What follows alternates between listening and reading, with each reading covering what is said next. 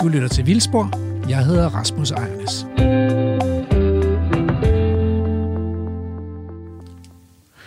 Emma, vi skal lave et program nu, og det skal handle om bier. Er du nogensinde blevet stukket af en bi? Aldrig nogensinde. Heller ikke af en veps? Nej.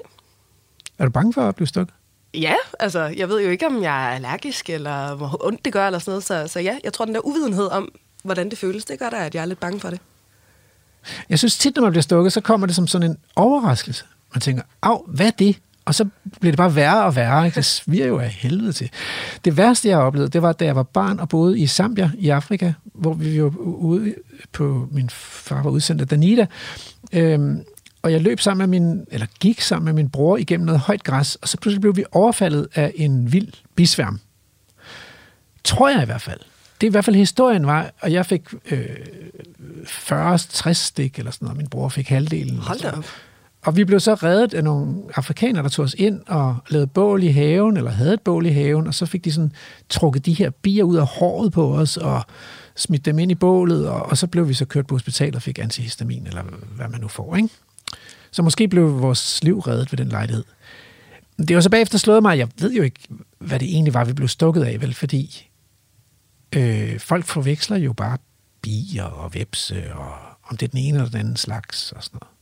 Men gør det så stor forskel, om det er det ene eller det andet? Ikke på smerten. Altså, jeg husker, at det næsten det mest smertefulde var, at min farfar, han påstod hårdnakket, at humlebier ikke kunne stikke. Og jeg havde jogget på en med bare tær. Og det gjorde simpelthen så ind i helvede ondt. Så det, så jeg var sådan, jeg var i stor del af min barndom, var jeg evigt fortørnet over, at min farfar kunne tage så meget fejl. Han var sådan lidt sådan en familieautoritet. Ah, så, øh, så blev, blev heltens maske taget af på en eller anden måde. Ja, men jeg tror øh, faktisk, at øh, Sean øh, Birkbeck Craig, som vi skal ud i naturen med i dag, han kommer i løbet af programmet til at afsløre, hvorfor nogle humlebier stikker, og andre ikke stikker. Så hæng på altså. Øhm, det skal handle om, om bier, og vi har, øh, der er erkendt 285 arter, 295 arter af vilde bier i Danmark. 19 af arterne er uddøde i dag. 82 af arterne er truet eller næsten truet. Så bierne har virkelig brug for en hjælpende hånd. Så det skal vi også finde ud af i programmet. Hvad kan man egentlig gøre, hvis man gerne vil øh, give bierne en håndsrækning, de vilde bier? Altså, så er der jo den her ene bi, der ikke er vild, nemlig tambien, honningbien, som biavlerne holder i deres bistader. Øh, og vi skal lige genbesøge konflikten mellem honningbierne og honningproduktionen, og så de vilde bier i programmet også. Det bliver i anden time. Og, og så skal vi jo også blive lidt mere fortrolige med de her vilde bier, så man ikke går og er hysterisk angst for at blive stukket, øh, uden at der er grund til at være angst, eller man ligefrem går i gang med at bekæmpe sine vilde bier øh, i en eller anden misforstået øh, bekymring for, om, om de kan være farlige. Øh, så og måden vi gør det på, det er, at vi, vi tager ud i felten øh, med øh, Sean, og det er øh, Emil, der tager i felten med Sean øh, for at blive klogere på de her bier.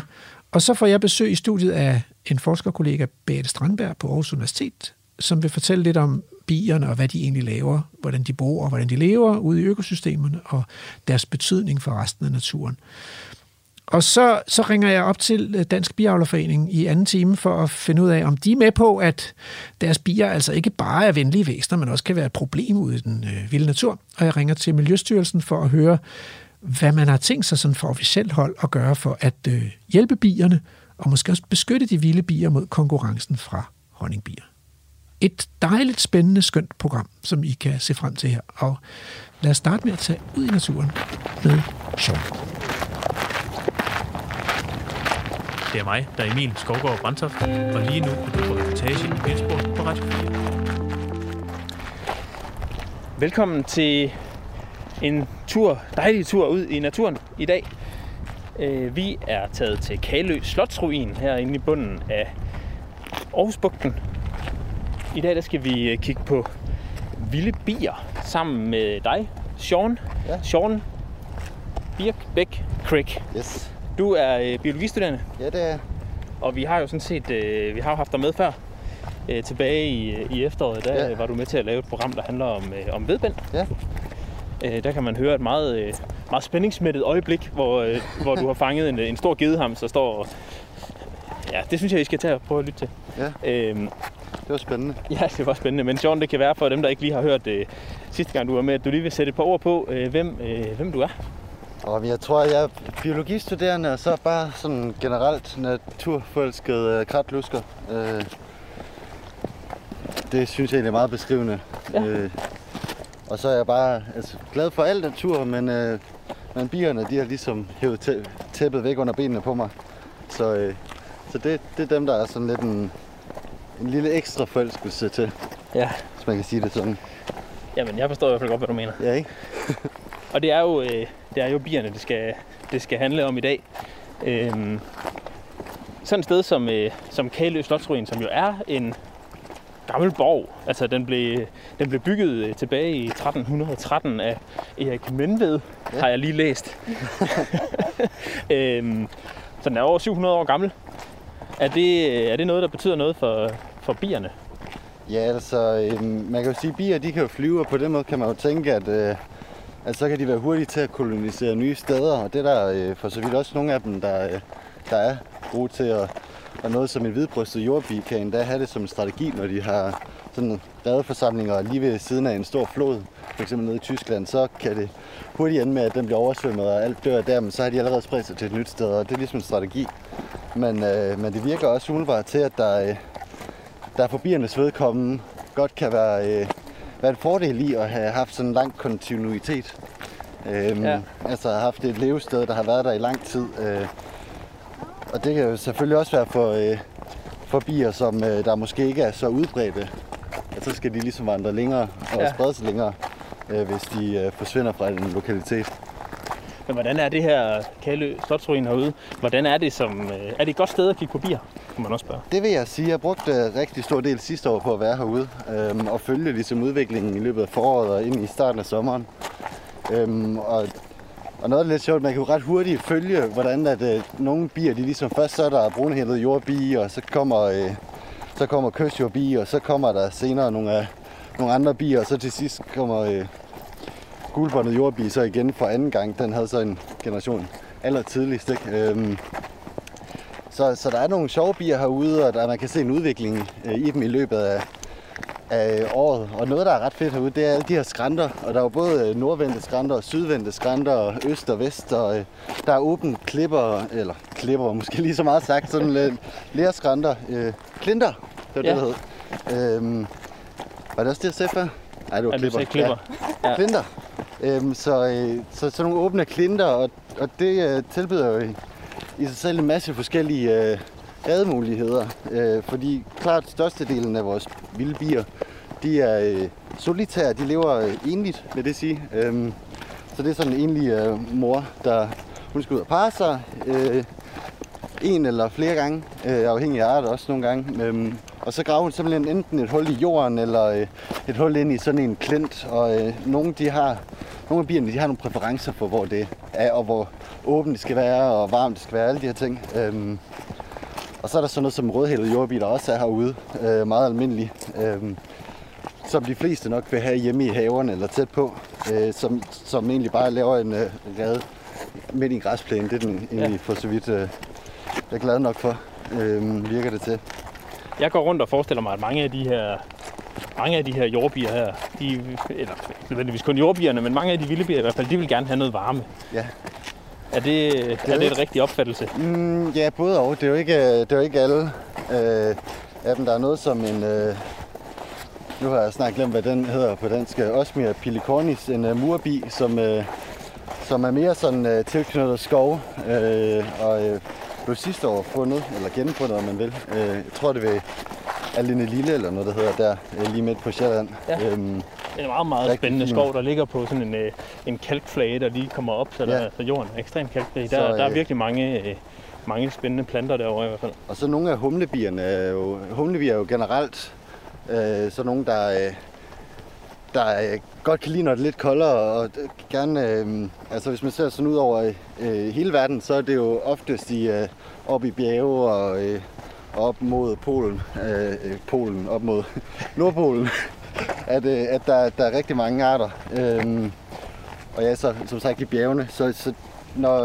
altså lige med klimaforandringen, så, øh, så er der måske nogle af dem, som øh, jeg mener ikke, vi som sådan har nogen i Danmark, der har deres øh, yderste sydgrænse her, men, øh, men der er ligesom nogle af dem, der måske vil få det lidt sværere med, med varmen, men, øh, men de er i hvert fald ikke super varmesøgende. Nej, Eller varme det er jo også nogle af de første bier, der, der kommer frem om foråret. Det er jo også nogle af de der øh, humlebier, Ja, det er det. øh, jordhumlerne. Jeg mindes også at huske, at jeg tror også, det var sidste år, at, øh, at Rasmus Ejernes, han, øh, han lagde et tweet op omkring øh, hans ærehumler, der fløj øh, ude i haven ved, jeg kan ikke huske, om det var minusgrader, eller det bare var 0 grader, men i hvert fald øh, jævnt koldt. Og det var fordi, de, kan, de skal have en vis temperatur i musklerne for at kunne flyve. Øh, ligesom man kan også mærke, når vi øh, når man ligesom varmer op for at skulle dyrke Ja, motion, ja. så, øh, så, så begynder man også at blive sådan varmere i musklerne og alt det her. Øhm, sikkert både som biprodukt, men det er også smart, øh, for at de fungerer hurtigere og bedre. Og, og det, har, øh, det har bierne selvfølgelig også brug for. Øh, og de kan faktisk øge deres temperatur øh, væsentligt over omgivelserne. Øhm, så selv på sådan en kold dag, så kan de godt øge deres, øh, øh, hvad hedder det, temperaturen inde i forkroppen til en, øh, ja, sådan, jeg, jeg tror det er helt op mod en 30, 39 grader måske. Øhm, I hvert fald når de skal yngle på deres Ja. ja. øh, æg. Det er, Yngle på deres det er æg. varmt. De skal, hvad hedder det? Hvad hedder det? Ruge på deres æg og larver der. Altså er det ligesom en fugl? Ja, ja det gør de lidt der i foråret. Så skal de ud og en masse pollen nektar til både at spise selv, men også til deres yngel, for de skal jo de lever ikke bare alene og lægger pollen ind i en redcelle, og så lader det være. De opfostrer nogle øh, unger direkte, nogle hunder, som så bliver deres arbejdere. Øhm, og når de, det er jo koldt, når de starter, og de skal gerne have hurtig gang i dem, så de, øh, de laver gerne sådan en krybe nærmest af, af øh, sådan pollen nektar. Øhm, og så ligger æggene der i, bliver til larverne, og så kan de altså finde på at lægge sig, eller det gør de, ligger sig ovenpå øh, og varmer dem ligesom op. Okay, Øhm, sejt. det kræver så også ret meget øh, energi. Når man er så lille og varmetabet til omgivelserne, så, øh, så skal de altså også gerne der i foråret æde op omkring deres egen kropsvægt i sukker hver dag. Ja, Så og det er godt sådan, at bilen ikke vejer så meget. Ja, det er det, men det er alligevel det, op mod... Altså nogle gange, nogle tilfælde vil det være op mod 6.000 blomster om dagen, har jeg, Okay, har jeg tidligere læst mig ja, frem det er til. så alligevel, det er alligevel pænt mange Så øh, blomster. man kan godt forstå, at de, når man lige fanger dem ind og holder dem i en periode, øh, det er ikke en længere periode, bare lige et par minutter, øh, der i foråret, jeg kan godt forstå, at de virker lidt stressede for at komme Ja, videre, ikke? Fordi ja. de, har, de har noget, de skal nå. Ja, og dagene er korte. Der er måske, måske ikke så meget lys og varme, som, øh, som der er senere på året. Nå. Men det plejer, jeg plejer, når jeg kommer herud, så plejer jeg egentlig bare, det gør jeg tit, når jeg er på sådan en mindre lokalitet øh, med bier, at gå i ring og i ring og i ring og sådan. Øhm, men man kan både gå i ring op til, til hvad hedder det, ja, ruinen, og så kan man gå ud langs kysten og til øh, senere, til juni omkring.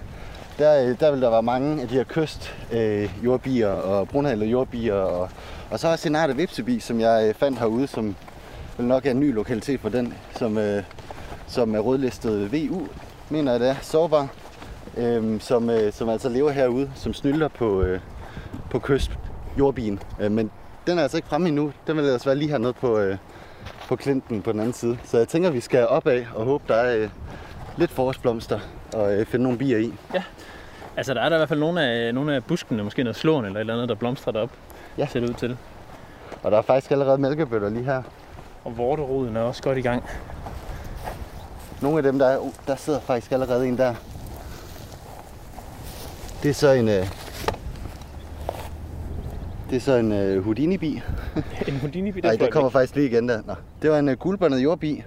En af dem, man nok ser... Øh, de har en ret stor bestand herude. Øhm, rigtig fin lille jordbi. Og øh, For, for sådan en, øh, en, en bi-ignorant, der kunne det ligne en honningbi. Ja, det kunne det. Det er faktisk en af de, øh, de vilde bier, der ligner en honeybi mest. Med, den har sådan nogle øh, gulbrune øh, bånd øh, på bagkroppen, som ellers er ret mørk øh, og ikke så behåret. Og så har den sådan lidt gullig øh, behåring på, øh, på forkroppen og i, i hovedet. Sådan lidt, øh, lidt beskidt farve. Øhm, Og kan godt ligne. Øh, en ting, man kan gøre, det er, at man kan samle den op. For hvis det er en hund, så jordbierne de har rigtig svært ved at stikke igennem vores hud, i hvert fald min erfaring. Øh, og det gør, når det så endelig lykkes, for eksempel hvis man stikker den i næsen eller sådan noget, så, øh, så gør det ikke så ondt. Nej. Øhm, men honeybee, det vil gå ondt. Så det er en måde at finde ud af det på. Ja. Og honning, den skal man så ikke stikke i næsen, eller? Nej, det, det har jeg... Nej, det tænker jeg ikke. Ikke hvis, øh, ikke hvis den stikker i hvert fald. Er der en historie bag det her, Sean, når du siger, at man ikke skal stikke dem op i næsen? Nå, nej, men jeg synes da bestemt, man skal... Altså, måske ikke lige honningbier, øh, men... Øh, men bier synes jeg da bestemt, man skal stikke op i næsen. Øh, eller i hvert fald op til næsen, afhængig af hvilke bier det er. Øh, fordi de lugter alt muligt. Især jordbier lugter alle mulige forskellige øh, lugte. Så øh, jeg har endnu ikke rigtig lagt en finger på, på hvad guldbåndet jordbil, hvad jeg synes, den lugter i hunden. Øh, men han synes jeg lugter lidt af sådan en, en billig, gummiet øh, blandingswhisky. Okay. Sådan en lille smule. Vi kan prøve at se, om vi kan finde en. Ja, der flyver et eller andet, øh, et eller andet her. Ja, det gør der. Det kunne. Det kunne også godt have været sådan en, men uh, der skal nok komme flere i Ja, der uh, er også en her. det, jeg kan tage mig sammen den her gang. Om jeg kan lade være med at skygge for den. Derovre. Sådan, det så godt ud det der. Lige se her engang. Sean er i fuld gang med sit øh, sommerfuglnet, kan jeg sige til lytterne. Det var så ikke uh, den. det er så en anden art, det her. En, uh, en han. Uh, men også en jordbi. Uh, han lugter ikke lige så meget som hunden, uh, synes jeg normalt. Og tit så mister de også hurtigt lugt, når man samler dem op. Men det er det rødhælede jordbi, uh, som vi nævnte tidligere. Og det er en bi på, hvad er den, 8-9 mm lang, eller? Ja, Eller den er han her, men øh, hos jordbierne, der handler de også oftest lidt mindre og mere skravlede, øh, og øh, ofte lidt mere skæg i ansigtet, sjovt nok. Ja, sådan er Øhm, det med hænder. Ja. Jeg tager lige et billede af den her. Sådan. Men øh, ja, lige præcis. Men, øh, men den fandt jeg faktisk frem til, da jeg var lige i England for, øh, forleden øh, og besøgte min kæreste familie, og så, øh, så fandt vi også en, øh, nogle rødhælede jordbier, og, øh, og der foreslog min kæreste, at den lugtede lidt af, af sådan øh, cheese and onion crisps, eller chips. øhm, Okay. jeg, jeg har altid Det var tænkt- ikke den as- association, jeg fik, synes Nej. jeg ikke. Nej, jeg synes også, den, øh, hunden lugter også mere af det. Jeg synes egentlig også, hun... Det lugter lidt af sådan en, øh, hvad skal man sige, sådan en øh, fyretræhytte. Ja. Øh, norsk fyretræhytte. Agtig noget i den dur. Men øh, ja, Er der, en, er er, der en, er der en funktion med de, øh, med de forskellige dufte, eller er det, er det bare... altså man kan sige, der er ikke nogen funktion i, at vi kan lugte. Det tror jeg ikke på. Nej, men Øhm, sådan men der kan være en funktion øh, med lugten i, at, øh, at de kan både bruge det til at kommunikere og, øh, og finde ud af, at man er artsfælder, og de kan også bruge feromoner og duftstoffer til at øh, finde ud af, om det er lige... Nogle af bierne, de laver det her, at de øh, laver en masse redder i sådan en reddeforsamling. Ah, der er en rødpølse, det bliver simpelthen nødt til lige at... Sean er nu på jagt efter rødpelset jordbi, og det ser ud som om, han fik i hvert fald slået den i jorden. Først med, at den kom op i nettet. Og det er en hund, og hunderne er jo dem, der stikker. Ja, det gør det så ikke rigtigt ved jordbier. De har lidt svært ved det. Prøv lige at lugte til den. Ja, okay, der er alligevel Der er smæk på. knald på. Det kan selv en ryger som mig lugte. Hvad, Det er hvad, alligevel det. hvad, hvad siger I med strepsils? Strepsils med honning og lemon? Ja, ja. Ja. Den er god nok. Det, øh, Det er helt vildt. og så er det jo bare en af Den er øh, vildt verdens flotteste Ja, den er virkelig. organismer i virkeligheden. Men den er, den er, øh, det er sådan en bi, der er helt sort behåring i ansigtet og på siden af forkroppen og på undersiden af, af bagkroppen, også på benene. Og så på toppen af forkroppen og på øh, toppen af bagkroppen, den har den den her helt gyldne revrøde behåring. Virkelig Den er meget smuk. en, ja, en underskyldt bi. Det er det godt nok. Og, ja, øh, men lugtene der. Øh, så nogle af, af bierne, de laver de her redeforsamlinger og sådan. Og, øh, og så kan det være svært at finde ud af, om det er lige det hul, eller det hul derovre, der er mit hul, det jeg har gravet. Og det var dumt at grave ned, kravle ned i en anden bis hul, og lægge pollen og nektar til den unger, ikke? Øhm, fordi det er jo spildt arbejde for en selv. Det var dejligt for den anden, men, øh, men sådan en altruisme, den skal man nok lede længe efter i naturen. det skal man nok. øhm, nå. Men hvordan er det med, med rødpelset jordbi der? Den, det er sådan relativt, øh, husker jeg rigtigt, hvis jeg tror, det er en relativt ny tilføjelse i den Ja, danske jeg, jeg kan ikke huske fauna. præcis, hvornår det var, om det var i 70'erne eller 80'erne, eller, men det, jeg tror, det, det er der omkring, at den er... Og i sådan fundet i natur, Danmark først. øh, naturperspektiv, så er sådan en 30, 40, 50 år. Det er, ja, det var ret, relativt, øh, det var ret relativt nyligt. Ja. Øhm, Vidt udbredt i dag. meget udbredt, og jeg tror simpelthen, det må næsten være øh, ja, klimaforandringerne, der har hjulpet den på vej. Øh, måske. Måske. Eller også har den bare været sen om at komme herop, efter at isen har været her. Jeg ved det ikke helt, men øh, jeg vil da tro, det er klimaforandringerne. En kombination måske. Ja. Måske. Men, øh, men ja. Så lugtene kan de bruge til ligesom at... Sådan nogle ting som at genkende artsfælder. Og så er der også sådan noget som øh, for eksempel en øh, sortbrun jordbi, eller Ja, den, øh, når, når den, den vil kun passe en gang hunden. Øh, og så er det faktisk sådan, at dens øh, feromoner, det er så ikke noget, jeg kan lugte. Øh, men øh, dens feromoner, de skulle så øh, skifte, øh, så den lugter anderledes, okay. efter den er blevet parret. Så er der ikke nogen grund Øhm, til at få hannerne. Så hannerne kan ligesom lugte, og den behøver jeg ikke at prøve at parre med, for den gider ikke. Og så er de altså også ret gode til at smide hannerne væk, når de forsøger. Ja. Øhm, og det er også smart for, øh, for hunden, ikke? fordi det kan så godt tage rimelig meget tid ud af skemaet for at finde pollen og nektar og alt det her. Hvis man hele tiden bliver antastet af hanner, de, altså de flyver bare ned og lander på og slår til jorden ikke? og prøver at kravle om bagpå. Øhm, så, øh, og så er der sådan noget som øh, rød murbi, for det ikke hele skal handle om jordbier, som, øh, som har lidt den samme øh, taktik, øh, men som, øh, hvor det er altså hannen, der ligesom påfører lugten her til hunden. Okay. Øh, så han ligesom siger, hun er blevet parret, I behøver ikke prøve. jeg har været Der er lige sat et stempel. Ja, lige præcis, ikke? Det, sæt en ring på, om man vil. Så er der, altså, så er der flere ting, ikke? De kan bruge det til at feromoner, til også øh, kommunikationen inde i et bo, finde ud af, hvem hører til boet og sådan noget. Og der er måske også nogle af humlebierne øhm, noget med, at de kan bruge øh, nogle feromoner til at, øh, at sørge for, om, øh, om afkommet det bliver til dronninger, eller om det bliver til øh, arbejdere. Okay. Øhm, der flyver godt nok en del her. Det er især meget i sådan noget... Øh, mange af de bier, der er herude, de kan jo godt lide at bruge sådan nogle øh, åbne jordflader her. Som sådan en sti, den kan altså også tit være et sted, hvor der kan være mange bier. Den er godt der sådan øh, fast stampet gennem Jamen, øh, både, 700 år. Ja, ja, lige præcis. Brug, den sti her. Og holde det åben, ikke mindst også, ikke? Så den bliver, der bliver ret varmt mikroklima. Øhm, som jo noget af det store dyr også skal være med til at, at, at give. Det her med, at de, de graver hul i vegetationen og øh, får lavet nogle øh, brud i sådan øh, en skrant. Øhm, der flyver et eller andet. Du lytter til Radio 4. Men det kan være sjovt, mens du lige går på jagt derovre, så kan jeg jo øh, fortælle lytterne, at vi er på Kælø Slotsruin på jagt efter vilde bier i dag, sammen med dig, Sean. Ja. Birk, Bæk, Crick. Jeg har altså en lille smule svært ved rækkefølgen af dine navne. Jeg skal altid lige tænke mig om en ekstra gang. Jeg er lidt nok ved det, men jeg har her hele mit liv. Jeg håber, jeg gør det rigtigt. Nu vil jeg prøve at lugte den her. Sådan lidt gummi. Ja. Lidt sådan... Lidt. Jeg har svært ved at dufte noget. Jamen, du, du får den heller ikke så langt den. Men det er fordi, jeg er så bange for at blive stukket i næsen. Jamen, du bliver ikke stukket, det er en han. Au, okay, der er et eller andet der. Okay, Ja, jeg skulle bare lidt- turde komme tæt nok Lidt, på. lidt billig, øh, billig blandingswhisky er min association. Og det er, jo, det er jo det med de her lugte, ikke? At det er jo, hvad man associerer det med. Den bider Øhm. dig, ser det ud til. Ja, han prøver jo, ikke? Øhm, det er det så øh, en han af, øh, af den her bi, som hedder øh, gulbåndet jordbi, som vi har snakket om.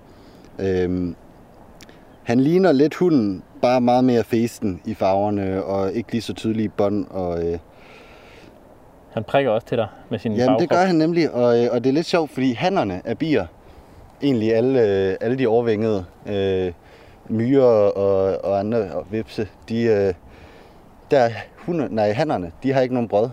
Fordi brøden den stammer fra læggebrødene, og de har ikke rigtig haft brug for at skulle lægge æg og sådan noget, jo, hannerne. Øhm, så det, de har i stedet for, det er jo en penis. Og der, der er en humlebi. Øhm, og der sker jo ikke så meget, kan man sige. Så det, han, står, han prikker dig i tommelfingeren med sin penis. Ja, men det er jo for at prøve at... Fordi det er jo sådan, hunderne de er farlige, ikke? Ja. Og han er jo ikke farlig. Men hvis han lige skal prøve at lade som om han er farlig, så man måske slipper ham eller et eller andet, så prøver han jo at bide og prøve at stikke. Eller i hvert fald så det ligner, at han stikker, ikke?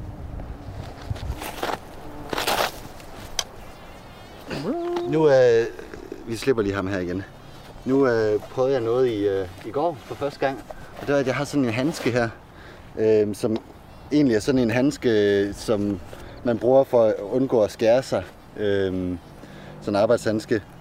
Og, øh, og jeg har haft en tanke om, hvis nu man putter handske på, fordi humlebierne, hunderne, de, de stikker, så det gør, gør ret ondt. Og det er Øhm. altså sådan en stor en, som, som den du fangede der, og på det her tidspunkt af året, eller så er det hunder? der Ja, er ude? ja. ja. Det her det er formentlig en, en dronning også, eller i hvert fald bliver til det, øh, når hun får noget afkom. Men øh, min idé var, at man kunne bruge en handske, så kunne man holde den og lugte til den, i stedet for at man skulle have et eller andet apparatus og putte den ind i. Øh, fordi de lugter altså også. Man se, hvor hun har kravlet hen derinde. Jeg har prøvet det en gang, hvor jeg ikke blev stukket. Nu må vi se, om det stadig kan lade sig give sig.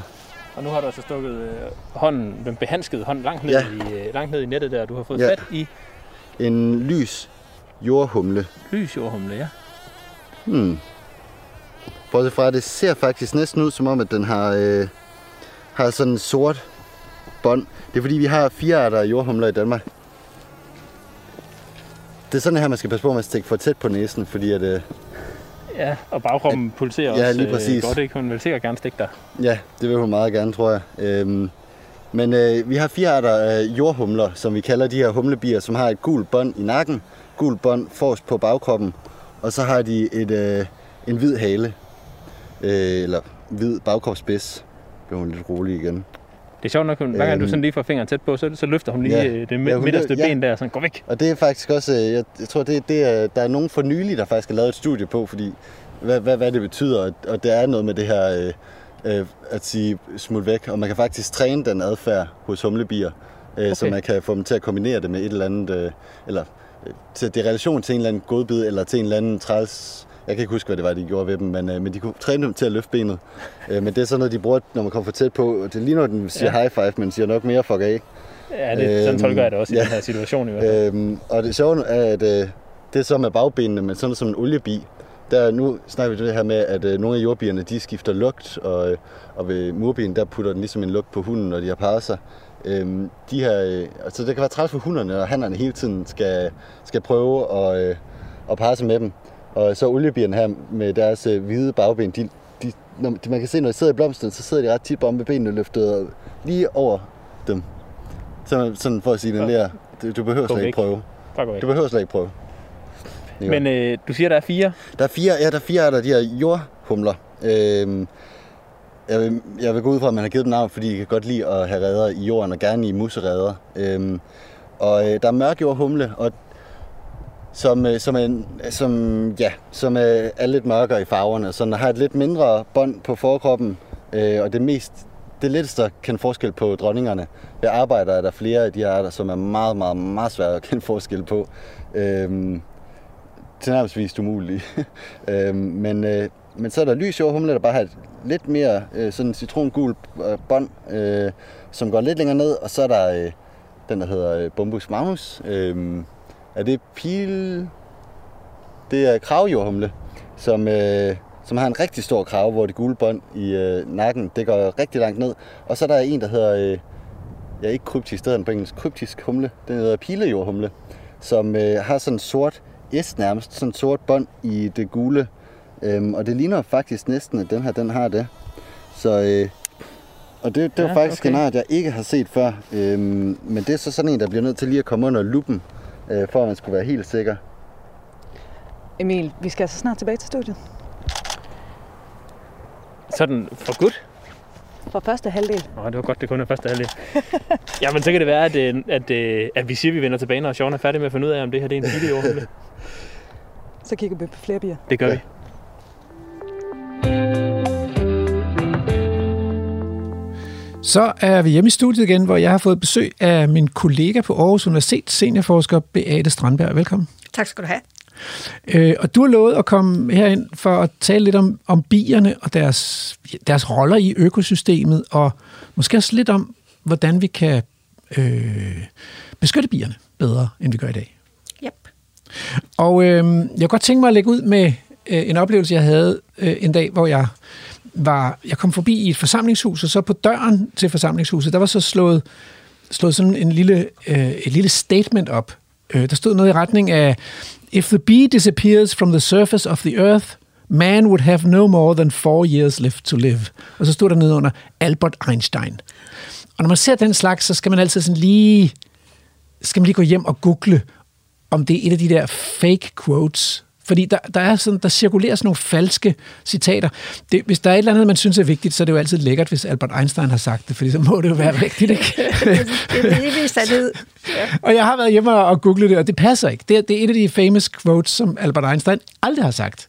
Ja. Øh, men, men selvom Einstein ikke har sagt det, så er det jo faktisk et af de hyppigst fremsatte argumenter for, at vi skal beskytte øh, naturen og biodiversiteten. Det er fordi, vi har for eksempel brug for bierne og deres bestøvning. Ja. Hvordan, hvordan hænger det sammen? Jamen, det hænger jo kun sammen på den måde, at det, det handler om vores forståelse af, hvad bier er for en størrelse, mm. fordi det er den nytteværdi, vi har af dem, vi snakker om mm. i den sammenhæng. Og der er ingen tvivl om, at øh, bier er rigtig vigtige i forhold til bestøvning. Øh, ikke bare vilde planter, som øh, jo, det, jo ikke er det, det handler om her, men det handler om vores afgrøder. Øh, den del af vores afgrøder, som kræver insektbestøvning, der er bierne den vigtigste bestøver. Men, men altså, øh, der er jo planter. Vi kunne jo, hvis vi nu nøjes med at spise hvede og, og havre og majs og, og kartofler faktisk også, det ville også køre meget godt. Og så, og så kan vi jo få bøgetræ fra skoven og græntræ og sådan noget. Så vil vi jo køre fint uden bestøver. Ja, det kunne vi sagtens. Hvis vi vil undvære jordbær, og æbler og kaffen, Ja. så chokolade, ikke. chokoladen, så gik det rigtig, rigtig fint Ah, det går- uden, ah, det er ikke- uden bier. Nu, nu er du tavlig. Ja, nu ødelagde jeg lige det hele. Ja. ja, det er rigtigt. Så der er simpelthen planter, der er insektbestøvet, og så er der planter, der er vindbestøvet. Det er der, og der er en del planter, der faktisk er begge dele. Sådan en plante som raps mm. øh, har, øh, er selvbestøvende eller vindbestøvet, mm. og, øh, men kvaliteten af rapsolien og øh, mængden af rapsolie bliver mm. øh, bedre, hvis insekterne også er med til at bestøve rapsen. Og sådan en blomst der, der er interessant at besøge for insekterne. Kan vi ikke lige, hvad er det, de kommer efter i blomsten? De kommer efter to ting. De kommer efter pollen, og de kommer efter nektar. Og nektar er biernes brændstof. De bruger en ganske lille bitte smule øh, nektar til at blande sammen med pollen øh, til deres foder til larverne. Mm. Men øh, øh, nektaren er primært brændstof til at flyve rundt i, til at varme, hvad hedder det, op omkring øh, yngelcellerne, hvor de har deres... Øh, øh, hvad hedder det her, den her blanding af pollen og, og, og nektar, som kaldes bibrød, som er fodret til, til larverne. Så lægger øh, bien ægget oven på den lille klump bibrød ned i yngelcellen, og så spiser, når, når øh, ægget så er klækket, og det klækker øh, meget hurtigere, hvis bien varmer op omkring, øh, hvad hedder det, øh, yngelcellen. Så der er faktisk mange bier, der ruer og, og hvad hedder det, på den måde varmer op. Det gælder især bier, der bor nede i jorden, fordi nede i jorden er det koldt, specielt her om foråret, når for eksempel øh, humlebierne går i gang med at lægge deres første kul øh, her øh, meget tidligt. Og også andre bier, der er tidligt ude, øh, for eksempel alle vores øh, pileblomstspecialister, de er jo også øh, tidligt på færre, og der er jorden kold. Mm. Og øh, der er simpelthen brug for, at hvis æggene skal udvikle sig øh, hurtigt og øh, fint, så skal, skal der varmes op omkring den. Og sådan en humlebidrønning er i stand til at hæve temperaturen for de her måske 5-8 grader, der er nede i jorden, hvor den har sin rede, op til et par 30 grader. Og så sker der noget med øh, udviklingen af æggene. De klækker simpelthen. Så, så nu er der basis for sådan en snydegåde her. Altså, hvad er det for et dyr, der bygger rede, lægger æg og ruer og har vinger? Yes, Der vil ses fleste vil nok sige en fugl, men det kunne så også godt være en humlebi, for det eksempel. kunne det. Ja.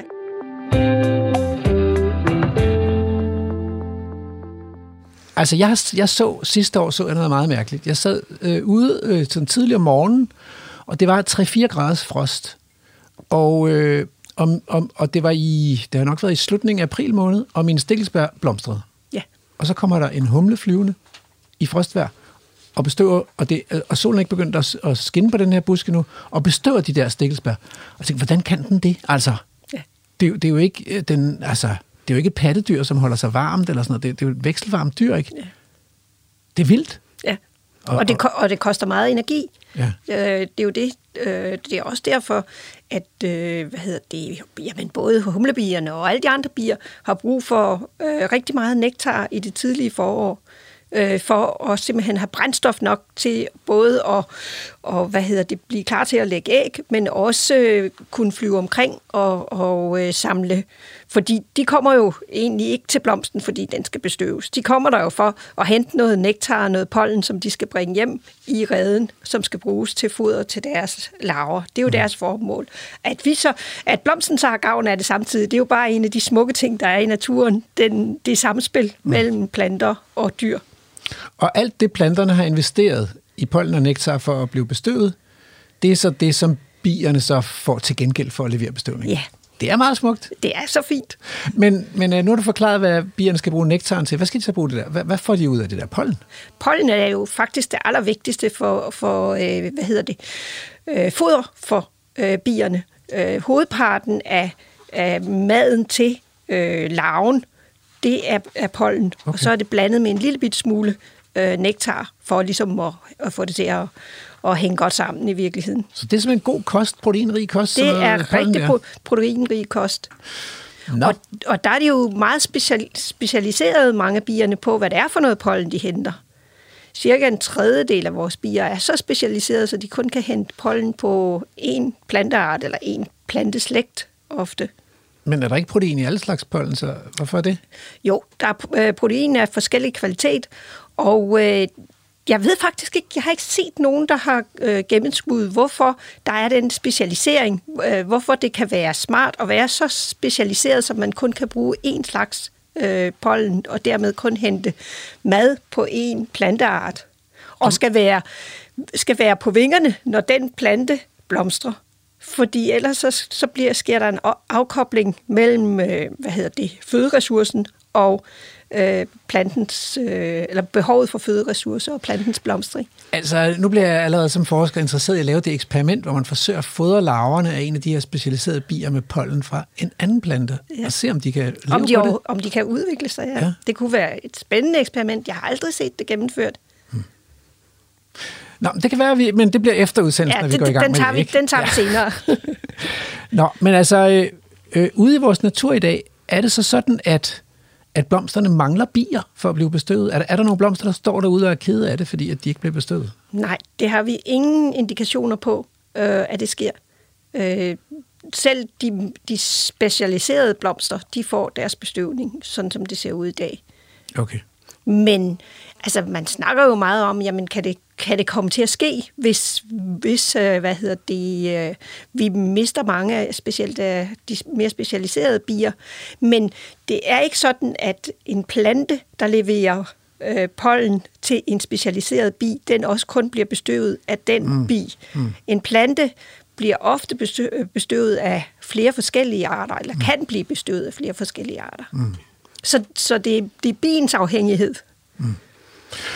Okay, men så kan man vende spørgsmålet om og så sige, øh, mangler bierne blomster? Det gør de i høj grad.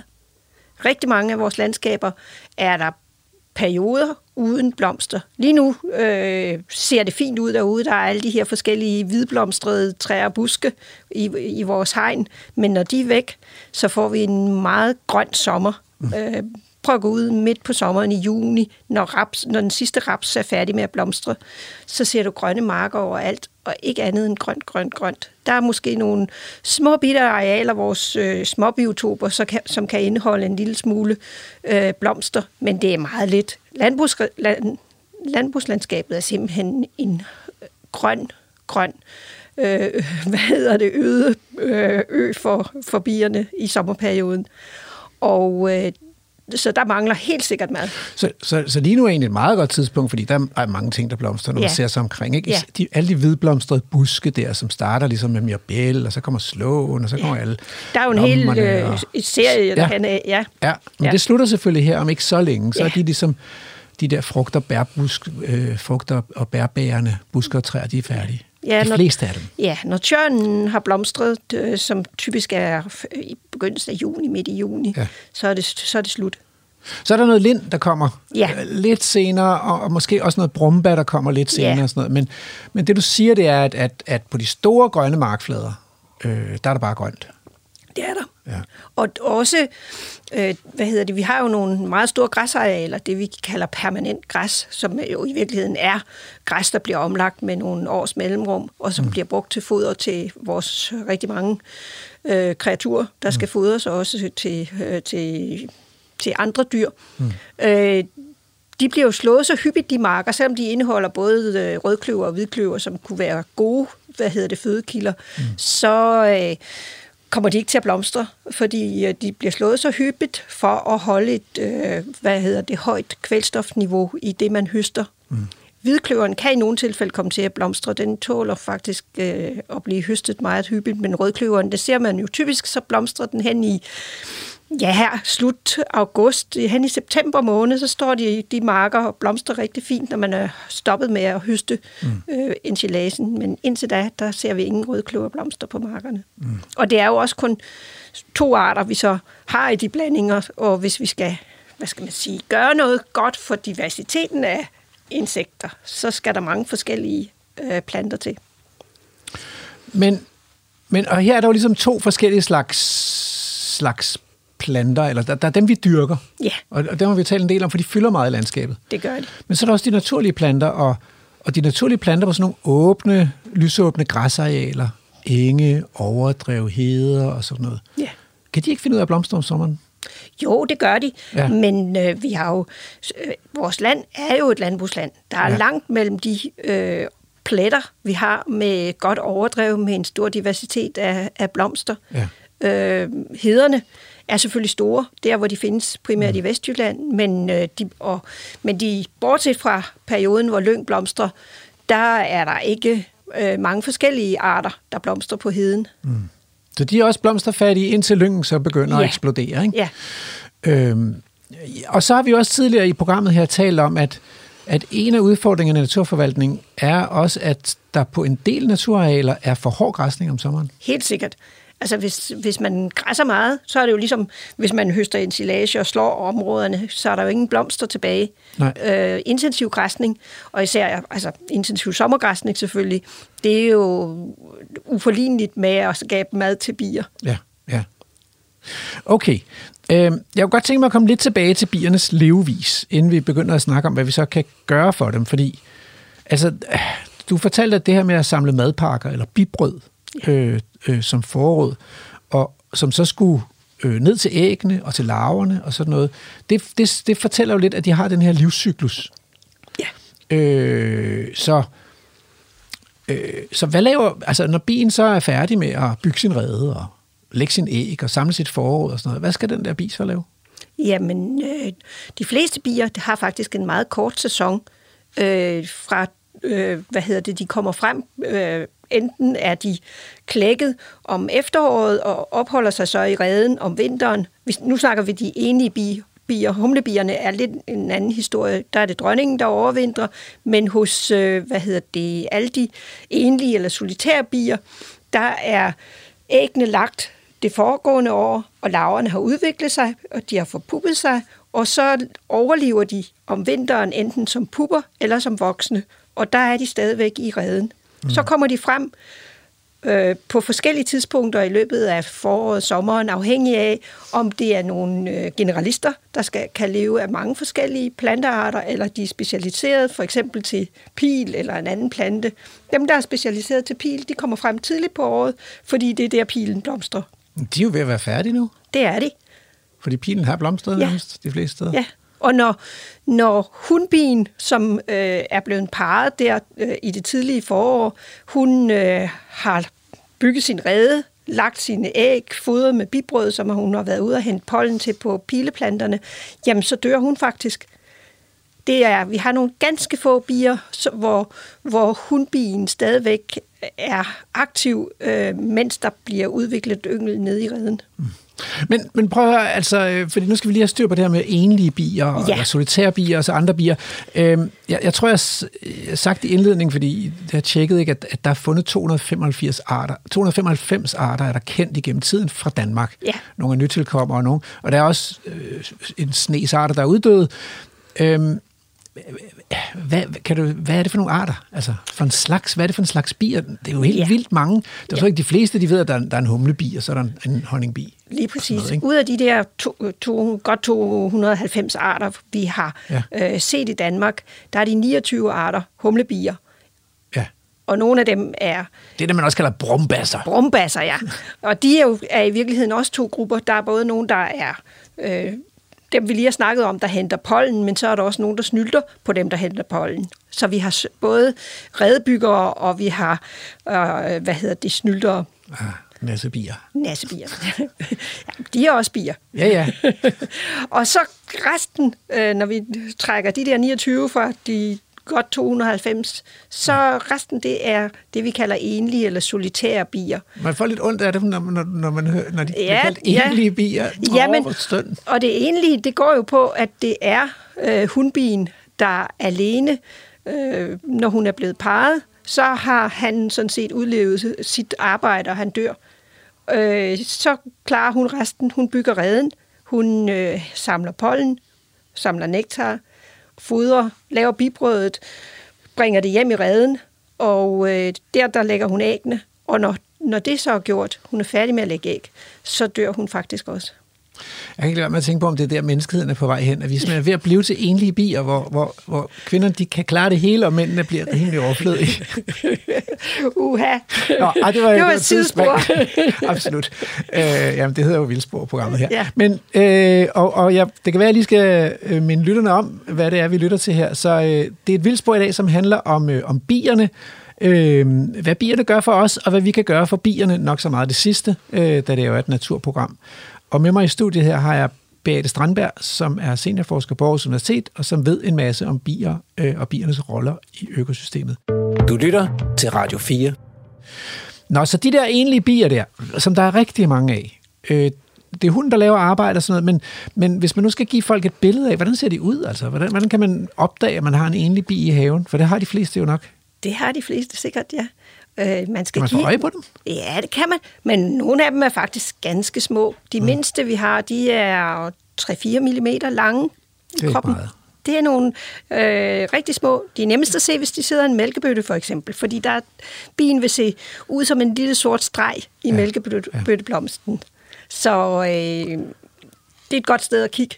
Men øh, de fleste har bier. Lige nu er det rigtig godt at gå ud og kigge efter sådan en af de her, øh, som de fleste synes er den, en af de mest nuttede bier, den rødpelsede jordbi. Mm. Den er i frugtbuskene øh, mm. i høj grad. Mm. Øh, den elsker vores solbær, stikkelsbær og så videre. Mm. Og den har, den er, har en revrød pels på hele kroppen. Både på, på brystet og på bagkroppen. Og det er en jordbi. Ja. Øh, så de bygger rede i jorden. Ja, de gør. Øh, hvor bygger de andre vilde bier, eller enlige bier rede henne? De fleste bygger rede i jorden. Okay. Øh, og, og det er lidt forskelligt, om de bruger eksisterende gange i jorden, kan man sige. For eksempel, og det gælder især humlebierne, der udnytter, øh, hvad hedder det, musereder. Mm. Men øh, ellers så graver de dem selv. Og så har vi en hel del, der bor i, hvad hedder det, øh, huleplantestængler, for eksempel rosestængler eller brumbærstængler. Der kan mm. de simpelthen bo inde i det lille hulrum, der er i stænglen. Mm. Og så har vi en del, der bor i murværk, og også i strå, mm. øh, i, i, i vores huse for eksempel. Men mm. det, også, det kan også være hulrum ude i et, et øh, gammelt træ, et, død, øh, et, et halvdødt træ, hvor der er en sprække eller en eller anden form for hulhed. Der kan bien bo inde. Mm. Vi har nogen, der bor i sneglehuse. Ja, og sådan en har vi nemlig øh, besøg, øh, mødt på et tidspunkt i Vildspor, så man kan finde et program, hvor vi er ude og kigge på vilde bier ved Djurslands kyst sammen ja. med Lars Dyrberg Brun. Og der ja. Var sådan en kystmurbi, tror jeg det var, eller sådan Ja. noget, der boede i sneglehus. Ja. Øhm, vildt fascinerende. Det er enormt fascinerende. Og måske var det en anden bi, men det, det, kan jeg, ikke- jeg. Ja. det tør jeg ikke love. Nå, øh, okay, så de bor ret mange forskellige steder, men mange af dem bor i jord. Jeg har, jeg kan, jeg har hørt et par navne. Der er nogen, der hedder vepsebier, og nogen, der hedder vejbier. Er der, er der, der er flere forskellige? Ja, der er mange slægter. Okay. Okay, så de er opdelt i forskellige slægter. Ja.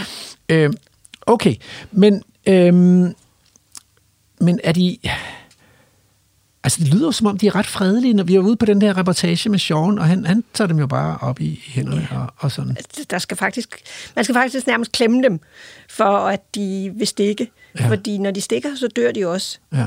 Så der, der, der, er- de har jo ingen interesse i at, at stikke. Brug energien på det. Nej. Nej. Så øh, det er ikke ligesom øh, honningbien eller, eller vipse. Vepse, ja. Ja. Og især vipse, de kan jo stikke flere gange. Ja. De, de har ikke, øh, hvad hedder det, modhager på deres brød, mm. og så de øh, dør ikke, når mm. de har stukket.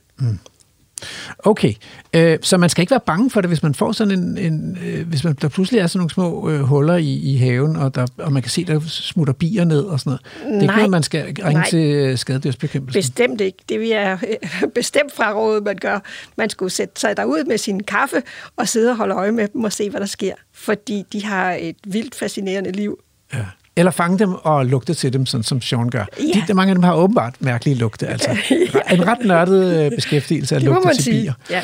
Nå, men øh, det skal vi snakke mere om, og hvis, i anden time skal vi også tale om, hvad vi kan gøre for at øh, beskytte bierne, for mange af dem er nemlig truet. Øh, og vi skal ud på reportage igen til Kalø Slotsruin øh, med Sean. Men nu er det tid til nyheder. Du lytter til Vildspor. Jeg hedder Rasmus Ejernes. I Vildsborg i dag handler det om bier. Og øh, for at blive klogere på det, tager vi ud i naturen med en total binørd. Og her hjemme i studiet taler jeg med en forsker om biernes liv, og jeg skal tale med en biavler om deres selvforståelse i forhold til deres tambier og de vilde bier. Endelig skal jeg tale med Miljøstyrelsen for at høre, hvad de vil gøre for at hjælpe bierne, som har det svært i Danmark. Men først ud i naturen med Sean. Det er mig, der er Emil Skovgaard Brandtoft, og lige nu er du på reportage i Vildspor på Radio 4. Velkommen tilbage på den skønneste aprildag. Det er simpelthen et, øh, et vidunderligt solskinsvejr. Og nu er vi kommet om på, øh, ja, hvad bliver det, sydvesthjørnet, eller vestsiden måske, af, af den knold, som Kalø Slotsruin ligger på. Og vinden den kommer fra sådan noget øst-nordøst i dag, så nu står vi i banesol og helt vindstille nede på stranden. Øh, Jeg får næsten, næsten lyst til at tage en dukkert. ja, jeg er ikke så meget til koldt vand, så jeg venter et par måneder med det. Men Sean, der er en grund til, at vi er gået herover. Ja, det er fordi, jeg øh, sidste år, der øh, stødte jeg på en øh, redeforsamling. Øh, sådan en forsamling redder fra øh, Sortbrun Jordbi.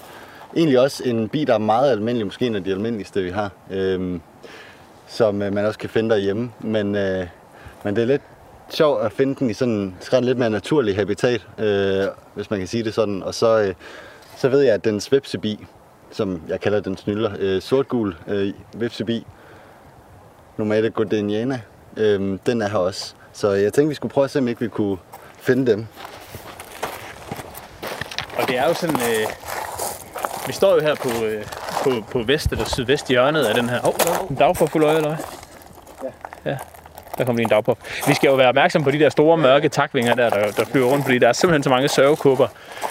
I sensommeren sidste år var der en stor invasion af sørgekupper øh, til Danmark, og de begynder at dukke op nu rundt omkring efter at have overvintret.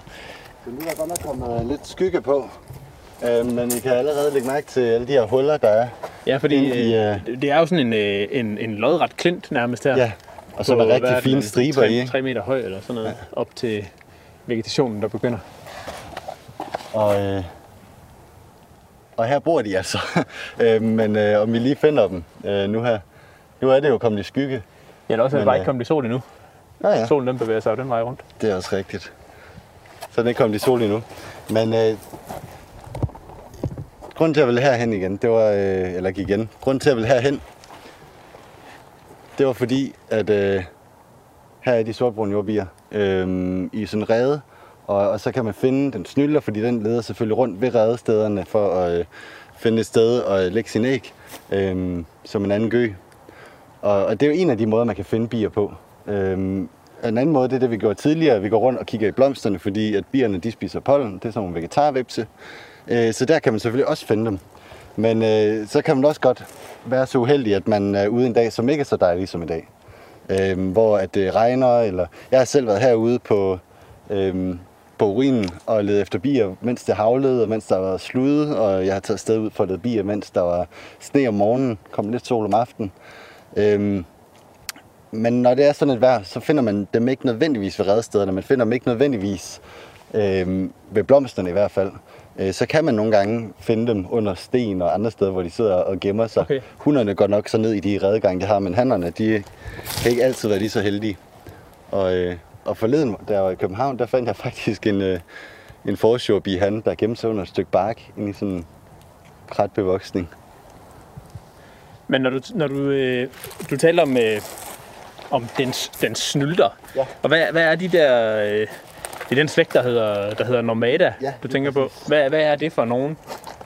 Jamen, nomadaerne, det er, det er ligesom en slægt af, af bier, som, øh, som har øh, ja, udviklet sig til at, at, at nasse på andres arbejde. Så øh, i stedet for at flyve rundt og samle deres egen pollen og nektar, så, øh, så lader de andre om det.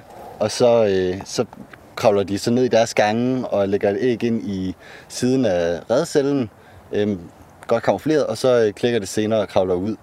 Øh, der er så mange forskellige bislægter og også vipse, som har de her taktikker. Øh, og, øh, og lige her ved vipsebien, der gemmer den ligesom sit æg, fordi at øh, hvis jordbien den kommer ned og ser, der er et æg fra en eller anden anden, det er ikke mit, så smider den ægget ud, ikke? eller bare ødelægger det, eller et eller andet. Øhm, så de gemmer det ligesom. Så er der så bier, som hvis man tager ud på Molstraportøret for eksempel, der er der masser af øh, ranunkelsaxebier op i, øh, op i det stråtækkede hus, der har redder i det, ligesom at andre bier vil have redder i brumbærstængler og sådan noget. Øhm, og der er der en bi, der hedder øh, guldplettet tambomajor, øh, Sepyga clavicornis, øh, som øh, ligesom snylder på dem. Men de venter ligesom til, de har lavet, de har ligesom afskærmet deres redcelle med et lamuder. Øh, og så lægger, stikker ligesom bare bagenden af bagkroppen ind og lægger et æg. Og så kan øh, værtsbien, øh, der har ranunkelsaksbi, jo ikke se, om der er et æg, eller der er et eller andet.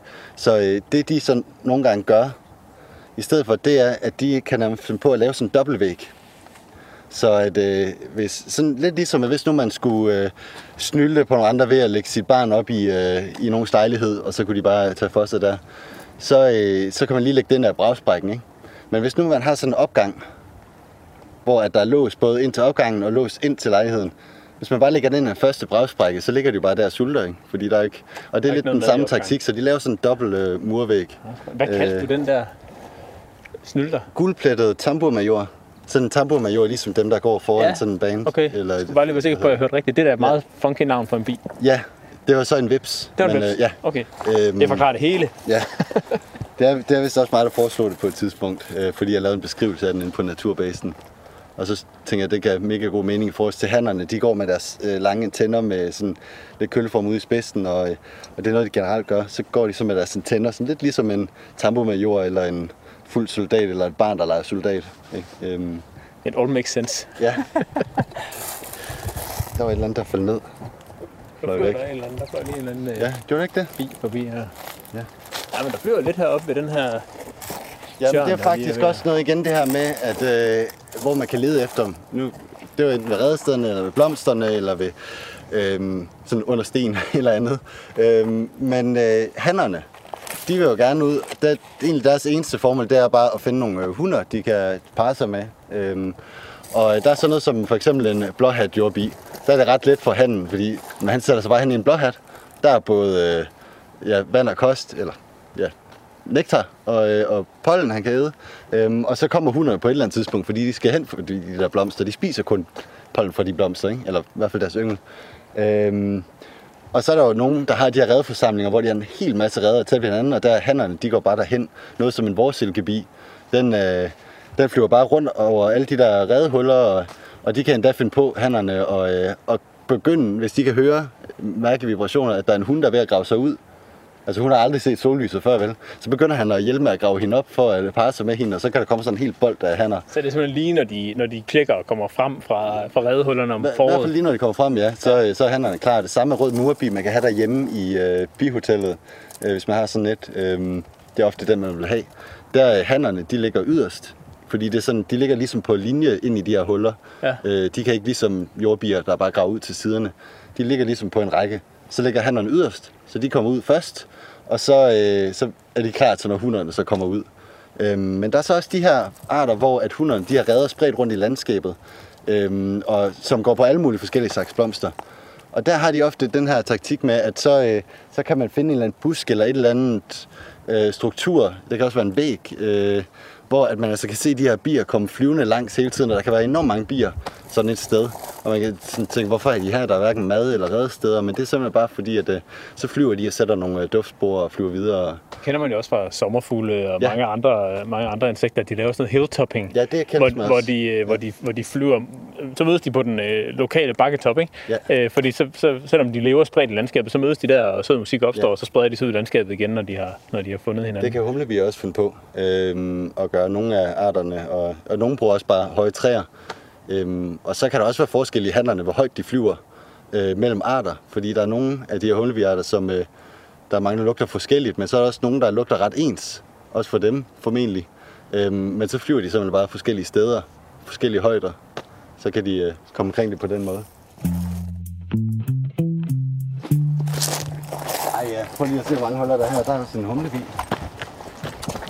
Det var lidt sjovt, hvis vi lige kunne fange en uh, mørk jordhumle. De lugter ganske interessant. Sådan lidt af, lidt af hundelort. Er hundelort? Ja. Sådan lidt derhen af. Okay. Ikke på en dårlig måde, men sådan, den giver associationer En dertil. god Sådan, del af hundelortet. sådan lidt tung. En meget tung luft, om man vil. Ja. Ikke? Øhm, Indelukket måske. ja. Men det kan godt være, at man skulle have hen, når der var lidt mere sol på, fordi at... Øh... Jeg kan til gengæld høre humlebien. Men det er lige ved alle de her redehuller, der øh, flyver der så både sortbrun jordbi og sort-gul vipsebi, når, øh, når der er gang i dem. Mange af de, øh, mange af de bier, vi har talt om øh, indtil nu, Sean, de er jo, øh, de er jo ret almindelige. Ja. Øhm, blandt, øh, blandt fuglekigger, som, øh, som jeg jo øh, hører til, Ja. der er der også sådan en jagt efter det sjældne. Ja. Er det også noget, øh, binørder dyrker? Det, det, det er det ret meget. Øhm, som jeg vist nævnte tidligere, så øh, fandt jeg en, der hedder Frynset Vipsebi herude øh, sidste år, som øh, vist nok var en ny lokalitet for en rimelig trådart. Og øh, sidste år, den lidt sjov historie, der var der noget, der hedder en kystjordbi. Det tror jeg faktisk, jeg har sagt tidligere, men der mente jeg klintjordbi. Kystjordbien. Så Kystjordbien er, på er plads. den... Øh, Så øh, kystjordbien, ja. den, øh, den har jeg drømt lidt om, og den fandt jeg så, øh, uden at jeg sådan rent faktisk ledte efter den ude øh, ved Æbeltoft øh, sidste år, øh, til, hen i, øh, i juli og august. En meget slittende hvid, øh, virk, men virkelig, virkelig stor øh, jordbi. Det var ret øh, fantastisk. Og så i år, så har jeg jo haft en, øh, det er det her, som fuglekigger nok også kender til, det her med, at man kan have arter på hinanden. Altså. Ja, så har ja, jeg ligesom set kyst øh, jordbi, og det har øh, Hjalte, som har været med i tidligere afsnit. Dem i myre afsnittet? Ja. ja. Han, øh, den havde han så ikke set, vel? Øhm, så, øh, så han skriver her den anden dag til mig, at nu, nu tager jeg sgu ud. Nu tager jeg bussen ud til Æbeltoft, og så leder jeg efter den. Og jeg tænkte bare, ja ja, det er fint. Det var, jeg fandt sikkert et, et der var fløjet til over fra Sjælland, eller et eller andet, eller blæst over. Øhm, men øh, så tager jeg ud, og jeg øh, er så til undervisning på universitetet, og lige så snart jeg er færdig, så skriver jeg til ham sådan, how goes? Så skriver bare, nemt tilbage. og øh, så har han så fundet øh, deres øh, forsamling, deres koloni, om man vil, øh, redforsamling der med den art, og hvor de bare fløj omkring, og så, øh, så gik der også lige en... Jeg skulle så cykle hjem fra universitetet først for at finde en bil for at køre derud, for at, øh, så skulle jeg også lige ud og se dem igen. Og det var faktisk, øh, der kom jo øh, Twitcher, som det hedder i fuglekiggerne, blandt fuglekiggerne, der kom jo Twitcher til. Der var andre, der Ja, ja, så er Lars Brun, øh, som, øh, som jeg arbejder i, øh, i Sydjysk Kommune, må det være. Øhm, han, er- han, når man finder bier derude på, på hans egen, øh, og det er jo for øvrigt også en lokalitet, som han, øh, han står for at få afgræsset. Øhm, med, med rigtig fin vintergræsning, så der er virkelig et vildt blomsterflor om sommeren, men, øh, men han, det tager to minutter, så er han ude ved en, hvis man finder en god bi. Øh, men det er også en, en sjældenhed. Sådan, den, den er vist rødlistet øh, EN, så øh, decideret troet. Endangered, Øhm, ja. ja. Ja. Og Lars Brun kender I jo også. Han har været med i, øh, jeg siger til lytterne, Ja. han har også været med et par gange. Blandt andet om, øh, om, om, Bier, ja. om bier for et par år siden Det var måske. så kystmurbi. Kystmurbi og ikke øh, kystjordbi. Ja, ude ved Den ligner faktisk, øh, ud over den anden slægt og sådan, så mindes jeg også, den har sådan rødt bryst og Ja, ja, en præcis. sort øh, bagkrop, så Ja. ja. den, den minder faktisk lidt om, om det er tilfældigt, det ved jeg ikke, men øh, det er meget sjovt. Den skal jeg også ud og se senere i år. Ja, Det, det, det, er en, det er en rigtig fin bi. Ja, men jeg har tænkt over flere år til ud at se den, men, men der kommer altid andre planer i vejen. Du lytter til Radio 4. Sean, vi er jo øh, taget til Kælø Slotsruin i dag for at kigge på vilde bier, som I, som I måske kan høre, så handler det meget om, øh, om vilde bier. Og nu øh, gik vi forgæves til de her øh, sortbrune jordbier, men øh, du siger, at, øh, at sådan en sortbrun jordbi, det er, en, øh, det er en, man godt kan finde derhjemme i haven. Ja, det kan man i hvert fald. Øh, det, kan man, det kan man helt bestemt. Det er en af, den kan godt være tilbage i, øh, jeg tror det er 15, ja, sådan, det, at verden ligesom åbnede sig for mig, da, da det gik op for mig, at der var flere bier. Øh, så sådan en helt ny verden åbner sig. Øhm, og der, der kan jeg da huske, at sortbrun jordbi, det var sådan en, jeg gik og fandt, men jeg var altid i tvivl om den.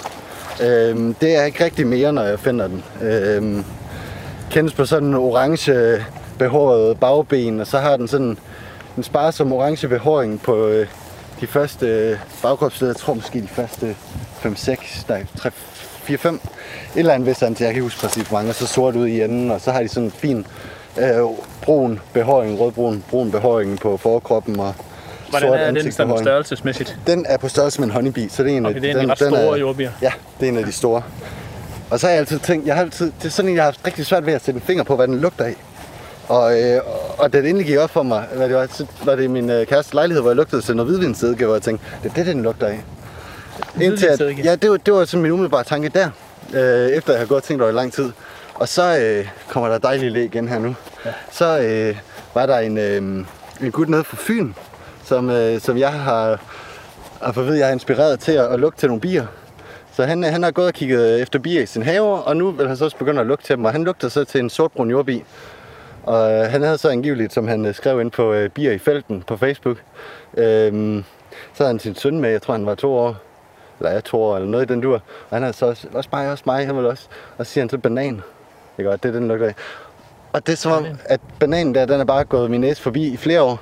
Men da jeg lugtede en igen, så kan jeg godt lugte Er det så lugter sådan en banan. god, god moden banan, eller, eller hvor er vi henne på bananskalaen?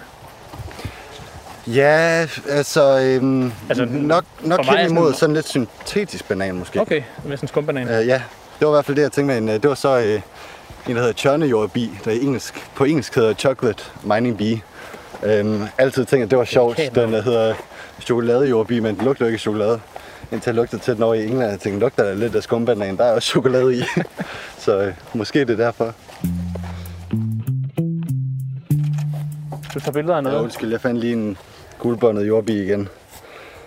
Den er nu fin, ikke? Ja, Ja, Men de har ja, sådan lidt beskidte, brune, hvide øh, striber på bagkroppen, behåring, og så øh, den her beskidte behåring, øh, beskidt farvet behåring på forkrop og hoved, og så helt orange behåret skinneben på bagbenet. Som jo så er sådan en pollenkugle, der hvor den samler pollen, når den flyver tilbage.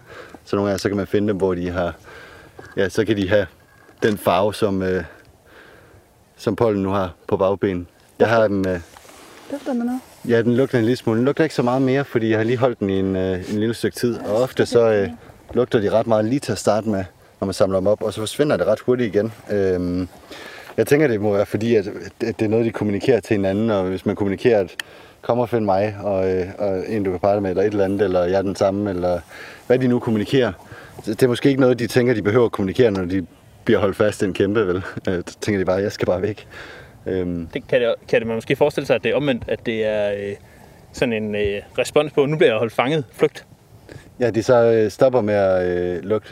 Nå, nej, nej. Altså, at de udskiller den der lugt Nej, til, det- det til tænker jeg, bier i nærheden og siger, flygt, der kommer en med et sommerfugl. Jeg tænker det ikke umiddelbart. Øh, det, min erfaring er, at øh, jeg har også prøvet, hvor jeg ligesom fangede en sort hvid jordbi i nettet og kunne nærmest lugte løg, lige så snart den var inde i nettet øh, på afstand. Ikke? Øh, og jeg har også gået ned ved en, en øh, klint, hvor at, øh, der var en masse, øh, hvad hedder de, øh, forårsvægbier, hvor jeg nærmest synes, at jeg kunne lugte forårsvægbihandlerne der, øh, bare jeg stod Okay. ved klienten. Øh, det kan godt være, det var lidt indbilsk, men, øh, men det, jeg synes i hvert fald, det lugtede af dem, og det lugter sådan lidt af, af den der luft, der kom ud af sådan en stor luftmadras. Øh, sådan en meget karakteristisk lugt. Øhm, Det er virkelig... men, men altså, er det, noget, faktisk, der bare, er det noget, der bare kommer til dig, de der lugtassociationer, eller er det noget, du går og spekulerer meget over? Øhm, det, nogle gange, spek- altså, når jeg har svært ved, så går jeg og spekulerer meget, men det, det, jeg har svært ved at huske, sådan, hvordan var det lugtede, øh, efter jeg har lugtet til den. Så det skal komme, mens jeg lugter til den. Øh, og så kan jeg huske det med de navne, jeg sætter på. Ikke? Ellers så er det bare noget, jeg kan lugte og tænke, og ja, den lugter af rødpelset eller rødhalet jordbi eller et eller andet. Men øh, Så hver gang Bum. du spiser strepsil, så tænker du, nu smager det af rødpelset jordbær. ja, lige præcis. Ja. Ja. Øhm, men øh, der er faktisk nogen, hvor det begynder at lugte mere, synes jeg, når man holder dem fast. Øh, og det er humlebierne. De der jordhumler. Sådan, eller det kunne også være stenhumle. Den der sådan øh, mere eller mindre syrlig afhængig art øh, lugt, der sådan har en lidt associationer til noget sådan lidt afføringstungt -agtigt. Ikke sådan, ikke sådan decideret varmt, men, men sådan lidt tungt. Ikke? Øhm, det er som om, det bliver kraftigere, når man holder dem let, og de, de rigtig brummer. Og sådan. Så jeg ved ikke, om de bruger lugte til noget andet til også at sige smut, eller det er bare øh, tilfældigt, at, at de, ja, de sveder jo ikke vel, men at det er sådan lidt samme øh, situation. Det, ligner næsten en vepsebi, der er der. Ups.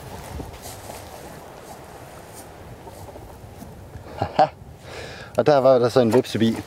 Det her, det er så... Øh, ja, det, hmm, det ligner jo så umiddelbart handen af stor pilevepsebi.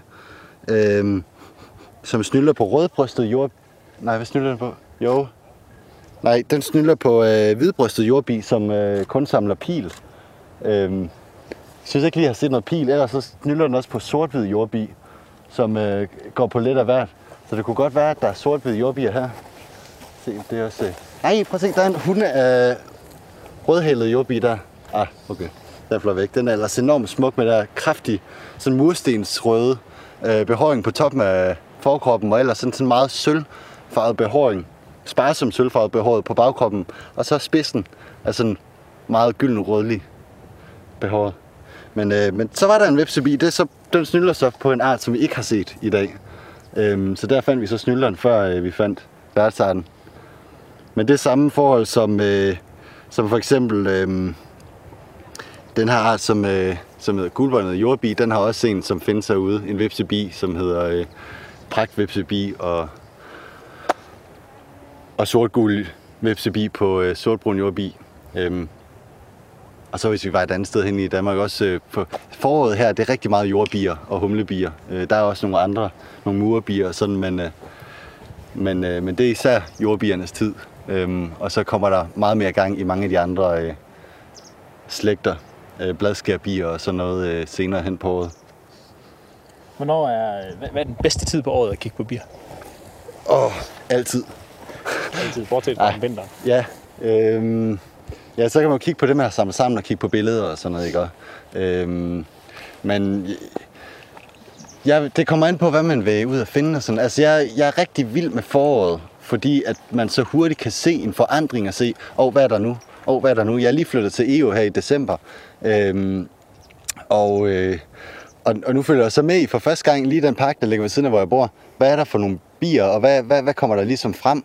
Øh, og hvordan ud, altså, så kommer der hele tiden noget nyt, ikke? Så man kan hele tiden gå ud og kigge, så er der noget nyt. Øh, men så om sommeren, så er der bare... Altså det der, man nogle gange glemmer her om foråret, hvor man tænker, hold kæft, for det er overdådigt. Hold kæft, for der er meget liv, ikke? Fordi det er hele tiden mere, end det var. Men, men så når man kommer der til maj, maj er et rigtig dejligt tidspunkt. Juni er for så vidt, men juli er også virkelig dejligt tidspunkt at kigge på bier. Øhm, fordi der bare er så, så mange, og humlebierne begynder og rigtig mange af dem at have hanner også, ikke? Øh, og, øhm, så, så der er lidt mere at kigge på, og, og de er også lidt hyggelige, fordi der behøver man altså ikke have handsk på for at samle dem op øh, og lugte til dem. Det er jo en fordel, tænker jeg. Men hvis nu man har hørt det her program og tænker, nu vil jeg blive god til bier, hvordan, ja. hvor skal man så starte? Og jamen, jeg, altså, øh, jeg vil sige, i forhold til taksonomi, så i forhold til artsgruppe, så vil jeg sige, at man skal starte med slægterne. Start med at få et lille overblik, i hvert fald over de største slægter. Fordi at, øh, at en vipsebi, det er ret, når man først lærer den at kende, så er det ret let intuitivt at se, at det er en vipsebi. Og det samme med jordbier ofte, og så kan man, så kan man måske have svært ved, øh, ved vores silkebien, som lidt ligner en jordbi, men så er der lige en lille, et sådan lille kendetegn, man kan lære.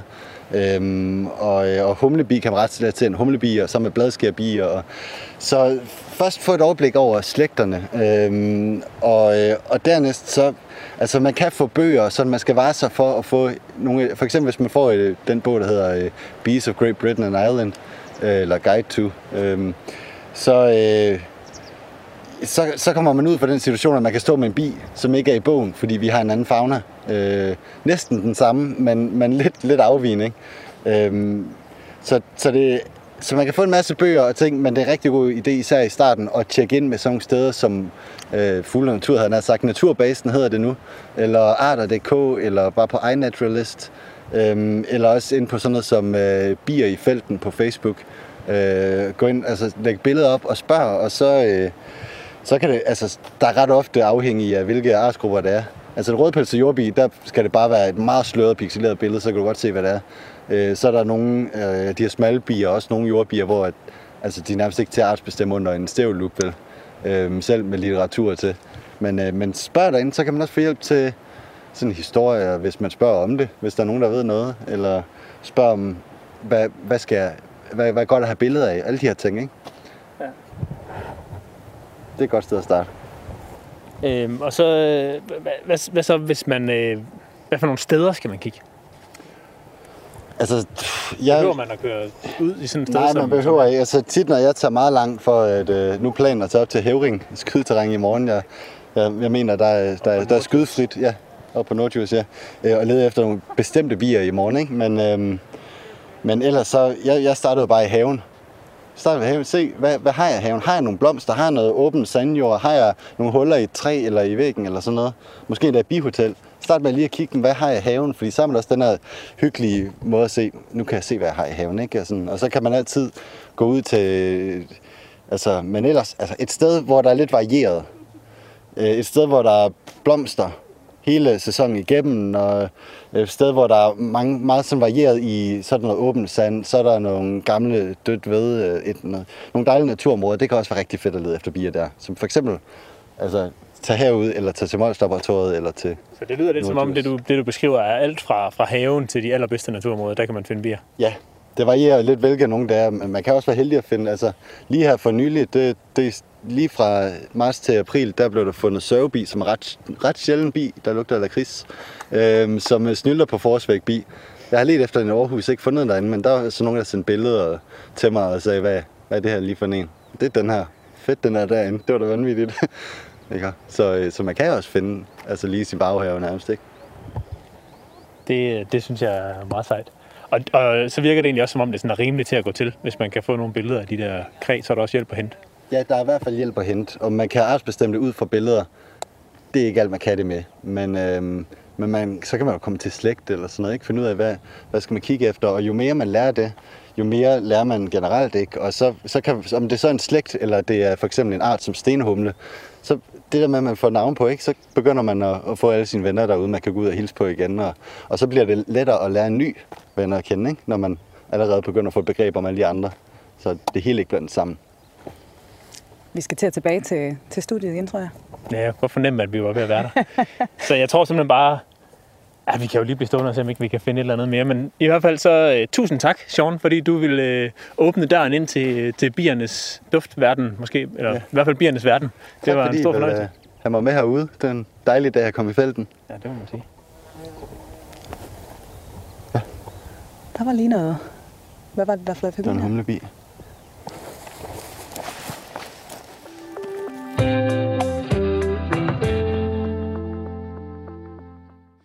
Og øh, øh, velkommen tilbage her til studiet, hvor jeg har besøg af Beate Strandberg, som skal hjælpe os nu med at blive lidt klogere på, hvad man kan gøre for at, at hjælpe bierne. Fordi næsten halvdelen af bierne er opført på den danske rødliste som truede eller næsten truede.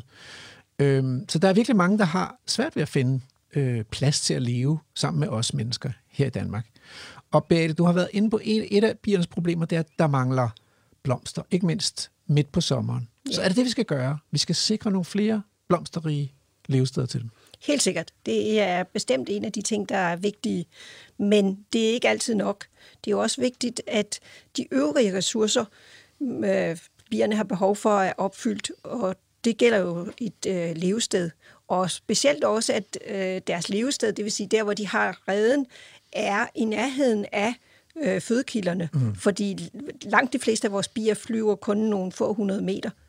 Men, men prøv at, der er, jo, der er jo meget jord. Der er jo jord alle vejen. Ja. Så hvad er problemet, hvis de bare skal have et sted at bygge en rede nede i jorden? Altså, er- er der nogen slags jord, der er bedre end andre slags jord til at bygge rede i? Det er der.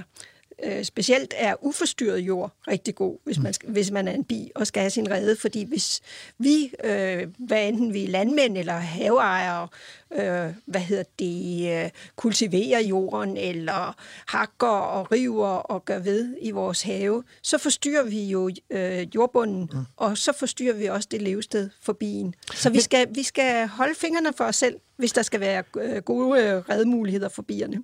Men så har jeg et paradoks her, fordi jeg kan huske, at jeg har været på en meget befærdet gårdsplads, sådan en med toppet brosten. Ja. Og jeg kan også huske, at jeg har gået på, en, på sådan en markvej, sådan en sandet, gruset markvej, hvor jeg selvfølgelig ikke, det var jo ikke en motorvej, så der kørte jo ikke biler hele tiden, men, men der var sådan, der var vegetationsløst, Ja. varmt og tørt, og så Ja. ret stampet. Ja.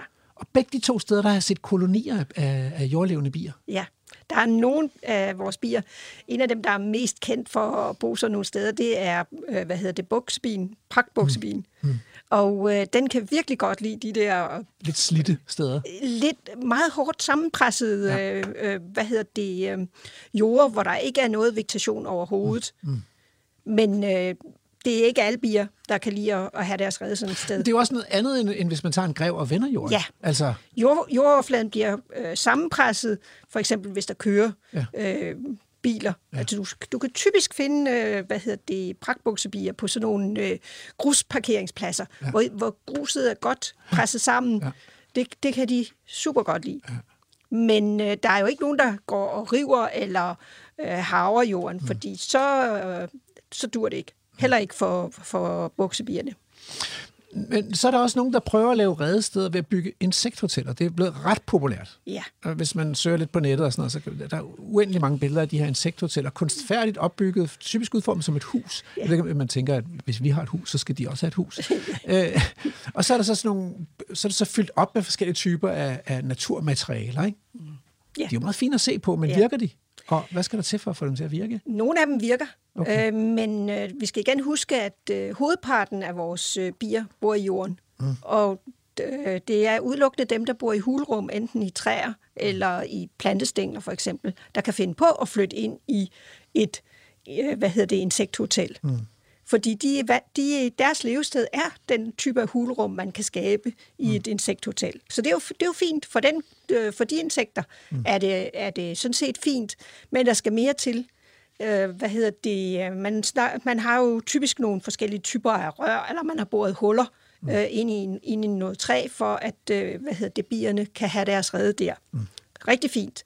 Men øh, de her øh, hvad hedder det, træstykker eller eller øh, grene, man putter i, skal være lange. Mm. Vi siger, at de skal i hvert fald være 15 cm. Så, så insekthotellet skal være dybt. Altså, ah. det skal ikke være sådan et smalt et på 5 cm, som vi ser, som du netop nævner, med en lille fin øh, tagkonstruktion på, og så nogle, nogle meget, øh, en meget tynd væg. Mm. Øh, en anden ting, der skal være i orden, det er, at hen i enden, der skal, der ikke, der skal ikke være hul hele vejen igennem. Så hvis du borer hul i en, en træklods for eksempel, for at lave gange til bier, og også gøre det med forskellige tyk, tykkelser og bord for at skabe øh, hvad hedder det, huller, der passer til forskellige størrelser af bier, fordi de er jo ikke alle sammen lige store, mm. så øh, skal du huske ikke at bore hele vejen igennem, mm. fordi bien vil gerne have, hvad skal man sige, at der er lukket i bagenden, om man så må sige. Jeg har også hørt, at de, de, de der huller må heller ikke sådan være flossede. Altså, Nej. de skal helst være rene. Ja, det, skal, det er. Øh, og det, er selvfølgelig, det kan man selvfølgelig godt forstå, hvis man skal krybe derind. At, at jeg har også sådan et, et lidt flosset trægulv. Det er ikke særlig sjovt, for man får hele tiden spændt i fødderne. Nej, og bierne, de sørger jo selv for ligesom at, at fore derinde. Ja. Ja. Det kan være med blade, bladskærbierne, som er en af den gruppe af bier, der faktisk øh, er hulboende og vil flytte ind i sådan et, øh, hvad hedder det, øh, bihotel. Mm. De forer øh, ind i reden med sådan et sammenrullet blad, de har skåret ud af, af, af nogle udvalgte øh, plantearter. Ej, hvor fint. Og så er der nogle andre, silkebierne for eksempel. Vi har også en, en enkelt silkebi, øh, vores silkebi, som faktisk gerne vil bo i sådan nogle hulrum. Den, øh, hvad hedder det, øh, øh, hvad hedder det, forer øh, reden med noget meget fint, øh, tyndt øh, materiale, som den udskiller fra bagkroppen. Mm. Og det består i virkeligheden af øh, en, en blanding af det, vi, den kemiske forbindelse, vi kalder ester. Mm. Og når bien blander det med sit spyt, så bliver de ester bundet sammen til polyester. Mm. Og hvad tænker du så? Ja, så tænker jeg også noget, øh, en, en trøje. Plastik. Polyestertrøje. Plastik. Eller plastik, ja. Ja, det er sådan set naturens plastik, Ja. bien laver. Og det, der er interessant ved det, er jo, øh, at den, den øh, naturlige plastik, det polyester, som bien laver, i løbet af nogle få år, så bliver det nedbrudt. Mm. Så det er bionedbrydelig polyester. Det, det er meget fint. Ja. Nature-based solutions. Ikke noget, vi lige kan have gavn af som mennesker, men, øh, men, men praktisk for øh, silkebierne. Ja. Øh, Men sådan nogle bier kan Ja. udnytte, hvad hedder det, bihotellerne. Okay, øh, så, så det er ikke helt håbløst med bihotel, men husk også at have nogle steder i, øh, i haven med jord, uforstyrret jord eller stampet jord, hvor de her bier kan få lov til at bygge deres rede i jorden. Gerne et lidt lunt sted, så det skal Nemlig. ikke være inde i den allermørkeste, øh, kolde øh, plads i haven. Øh, at der skal være øh, uforstyrret jord. Gerne et sted med, med, med sol på. Ja, for det kan de godt lide. De er varmeelskende, de her bier. Øh, okay, men tilbage til det der med blomsterne, fordi du, øh, du nævnte jo på et tidspunkt, at det er jo ikke helt ligegyldigt, hvad for nogle blomster der er, fordi der er nogle bier, der er generalister, og nogle bier, der er specialister. Ja. De her specialister, hvis man gerne vil gøre noget for dem, er der så hvad, hvad for nogle blomster skal man så tænke på at give plads til? Ja, men der er øh, grupper af blomster, der er særlig gode. Altså en af øh, dem, vi elsker at have, mælkebøtten, er jo et eksempel på en, en af øh, dem, der er mange, der er specialiseret. Nu er de ikke specialiseret på mælkebøtte, men vi har en hel gruppe af bier, der er specialiseret på gule, gule kurblomster. Mm. De kan blandt andet udnytte mælkebøtten. Mm. De vil elsker også kongepind eller, øh, eller høgeurt. Så de her gulblomstrede øh, arter, som vi typisk kan have i græsplænen, dem må vi meget gerne lade blive der med blomst på. Dem skal man lære at elske. Det gode ved det er jo, at de er jo i græsplænen, fordi de faktisk tåler ret hyppig slåning, og så sætter de en ny blomst. Ja. Men øh, lad nogle af blomsterne øh, stå. Ja. Øh, Det kan godt være, at, at kurblomsterne forsvinder, hvis man helt holder op med at slå sin plæne, så det skal man heller ikke. Nej. Okay, øh, er, er der andre? Ja, nu har du nævnt pil, så pil er også god. Pil er rigtig god, ja. Ja. Det, kunne- vi kunne også nævne sådan noget som, øh, hvad hedder det, blåhat, som mm-hmm. er en plante, som er rigtig god. Øh, mange insekter elsker den, mm. og der er, det er en af de sjove planter, fordi det, udover der er en, en blåhat jordbi, som er specialist på øh, blåhattens øh, lyserøde pollen, mm. og får de fineste lyserøde bukser, når den har besøgt, øh, hvad hedder det, blåhatten, så er der øh, faktisk er det en af de planter, vi har allerflest specialister på. Så ikke kun bier, men også andre specialister, der bare elsker blåhat. Ja, så den er jo dejlig at have, hvis man gerne vil gøre noget for biodiversiteten i sin have. Okay, men øh, vi har talt rigtig meget nu om vilde bier, og det er der en grund til, fordi det er jo et program om den vilde natur. Ja. Men der er jo også honningbierne. Ja, Er det en, og dem kalder vi også tambier. ja. Men, men altså, øh, hvordan skal vi forstå det? Altså, er honningbien, fordi jeg har også hørt noget om den brune bi på Læsø og sådan noget. Er honningbien en eksotisk bi, eller i virkeligheden en hjemmehørende bi? Den brune bi var en hjemmehørende bi i Danmark, mm-hmm. øh, hvor vi har haft og nogle af de sidste, øh, hvad hedder det, vildlevende bier, var på, på øh, Læsø. Den, men den brune bi, vi har på Læsø, er ikke ren, øh, hvad skal man sige, brun bi længere, fordi den er blevet blandet med andre honningbiraser. Mm. Øh, men alle de bier, honningbier, vi har i dag, er øh, avlsbier. Det vil sige, der er en biavler, som passer på dem og fodrer dem, giver dem øh, hus og bolig, og øh, i øvrigt fjerner øh, de, øh, hvad hedder det, mider, der kan være rigtig trælse for, øh, for honningbierne. Så, øh, så øh, honningbi, honningbien er holdt i dag. Det er en avlet bi. Øh, vi har ikke vildlevende honningbier længere. Hvis du tjekker rødlisten, så vil du også se nu, at den faktisk ikke længere er... øh, Hvad, der vil det fremgå, at øh, vi ikke længere har vildlevende honningbier. De er regionalt uddøde ja. i Danmark. ja. Men, men så det er lidt ligesom at holde køer og heste. Altså, Ja. der var også engang urokser, og der var vildheste, og nu har vi så tamheste og tamme køer. Ja. Okay, øhm, men, men vi har jo alligevel mange honningbier, fordi man kan jo holde honningbier for at lave honning, så får man det der nektar puttet i glas og sådan noget. Øhm, og man kan lave, holde honningbier for at få bestøvet sin frugt- eller bærplantage, eller sin rapsmark, eller sådan noget. Ja. Så, så det er jo en del af, af, hvad kan man sige, landbrugets cyklus at holde sådan nogle honningbier. Ja. Men er der ikke risiko for konkurrence her? Det er jo noget, vi har været inde, om, inde på før. Altså, hvor står sådan den internationale konsensus omkring det her blandt forskere?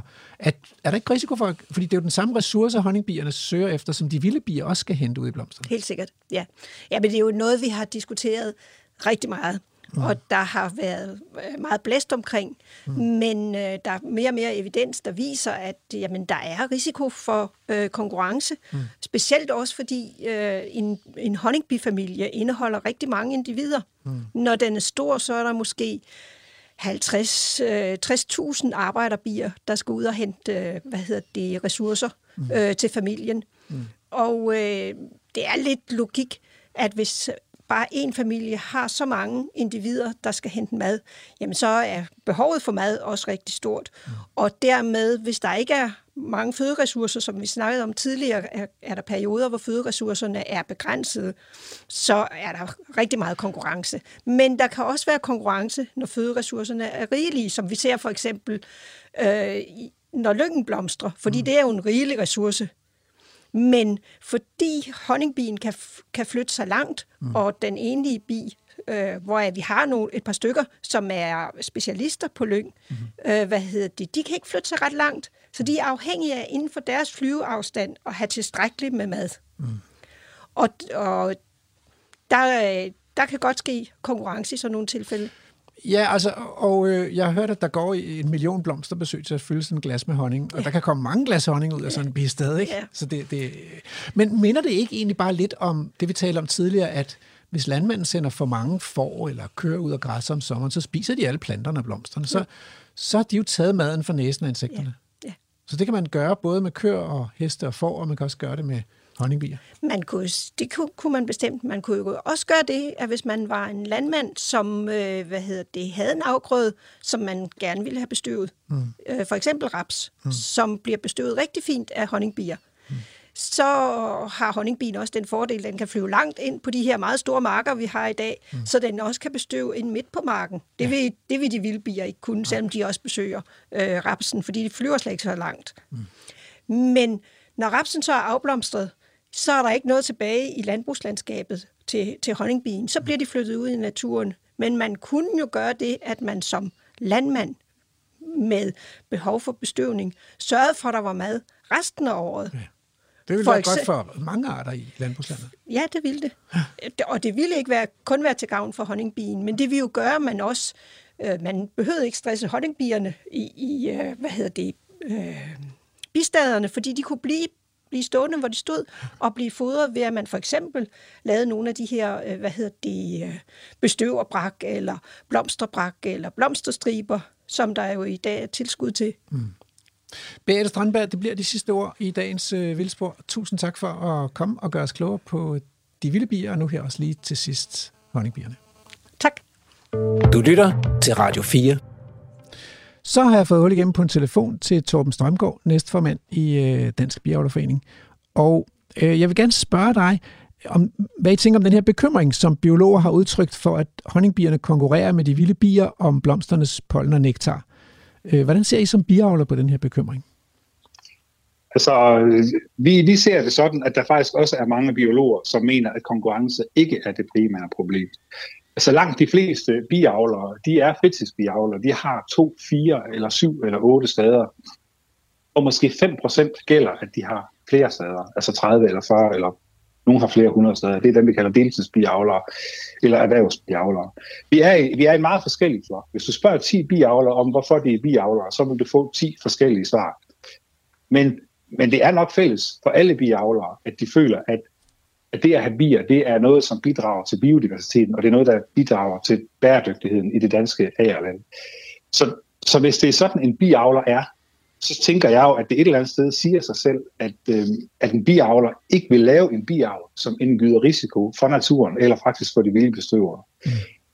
Danmarks Biavlerforening er også opmærksom på de vilde bestøvere. Vi, vi var faktisk blandt de første, der gjorde opmærksom på problemerne for dem, og vi laver faktisk øh, mange, øh, kan man sige, udadvendte aktiviteter, som har til formål at orientere om betingelserne for de, for de vilde bestøvere. Altså, vi har i forbindelse med kommunalvalget øh, haft meget aktivitet i gang øh, for at få politikere til at tage den her øh, biodiversitetsdagsorden på sig. Og, mm. øh, men vi, vi har det nok sådan som, som forening, at vi foretrækker egentlig, at at, øh, at have en positiv og en samlende dagsorden, hvor vi ligesom arbejder for at skabe levesteder, og hvor vi arbejder for at skabe plads med mere blomst, og vi arbejder gerne sammen med andre. Mm.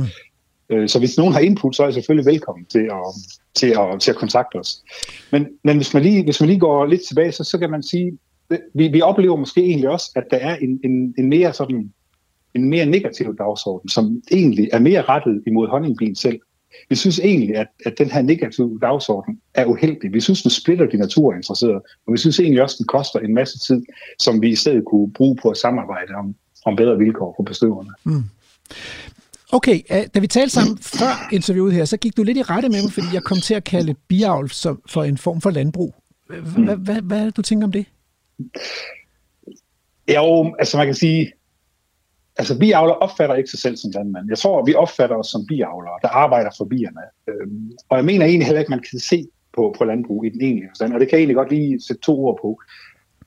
Altså et, et landbrug, det, det foregår jo egentlig ved, at man, man dyrker en mark, og så, så tager man afgrøden af marken, kan man sige. Men når en biavler stiller bier ved en mark, så fjerner han faktisk ikke en afgrøde fra marken. Han, han forøger afgrøden, og han forbedrer faktisk afgrøden ret så meget endda. Så lige, lige for eksempel, så kan, jeg, så kan man sige, at bestøvning i en rapsmark, det faktisk kan øge udbyttet med 15 procent. Og ser vi på for eksempel en hestebøndemark, så snakker vi om måske 40 eller 45 procent i mere udbytte.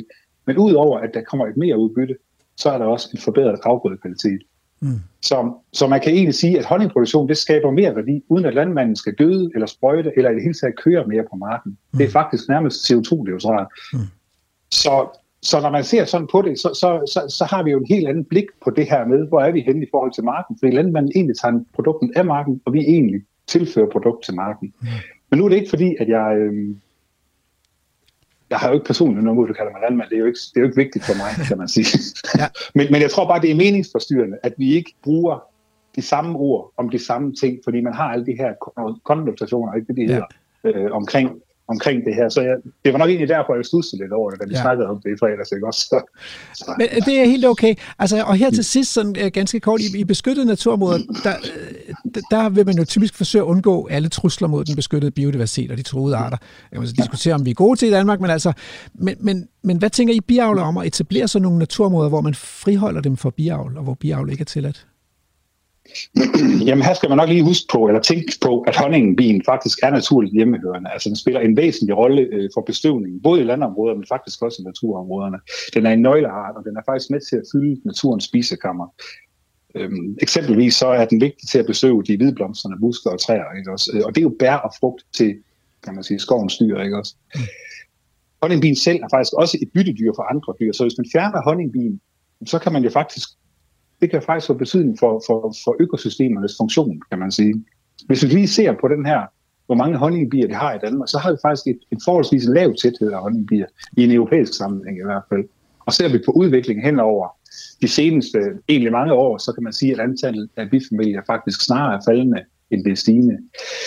Så, ja, så vi er selvfølgelig øh, med på, Torben, at det kan være relevant Regulere honningbierne. Ja.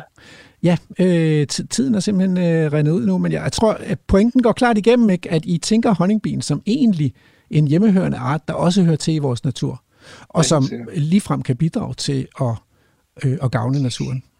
Ja, men, men, men man kan også lige måske lige tage med, at vi, vi, vi, er, ikke, vi er selvfølgelig med på, at, øh, at det kan være relevant at regulere okay. øh, på honningbien i den sammenhæng, at man kan, man kan kigge på tæthederne i områder, hvor der er fødemangel, eller og hvor der er truede bier, og ja. kan man sige, og hvor der er fødeoverlap. Men, men det er jo meget vigtigt, at det sker på, på kan man sige, fagligt øh, grundlag og, og som samarbejde i vores optik i hvert fald. Okay. Torben Strømgaard, øh, næstformand i Dansk Biologforening. Tusind tak for at gøre os klogere på, hvad I tænker om, om øh, honningbierne ude i naturen. Selv tak.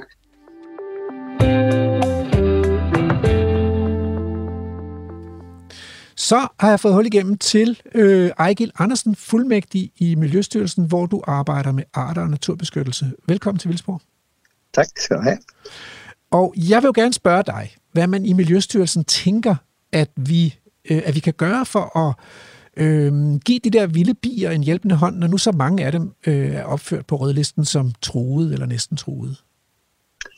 Ja, Altså det vi, det vi jo primært tænker, det er, at øh, vilde bier og vilde bestøvere generelt jo i virkeligheden har samme problem som stort set alle andre troede arter. Og de har tre problemer fælles, plejer jeg at sige. Det er levesteder, og det er levesteder, og det er levesteder. God pointe. Og det, er både, det er både mængden af levesteder selvfølgelig, det er også kvaliteten af levesteder, og så er det afstanden mellem levesteder. Mm. Og det er sådan set ikke specielt for de vilde bier eller vilde bestøvere, det er faktisk stort set samtlige vores truede arter, der har det problem. Mm. Jeg kan sige, der er vi jo så heldige, at det stort set er de samme levesteder, vi skal gøre noget for.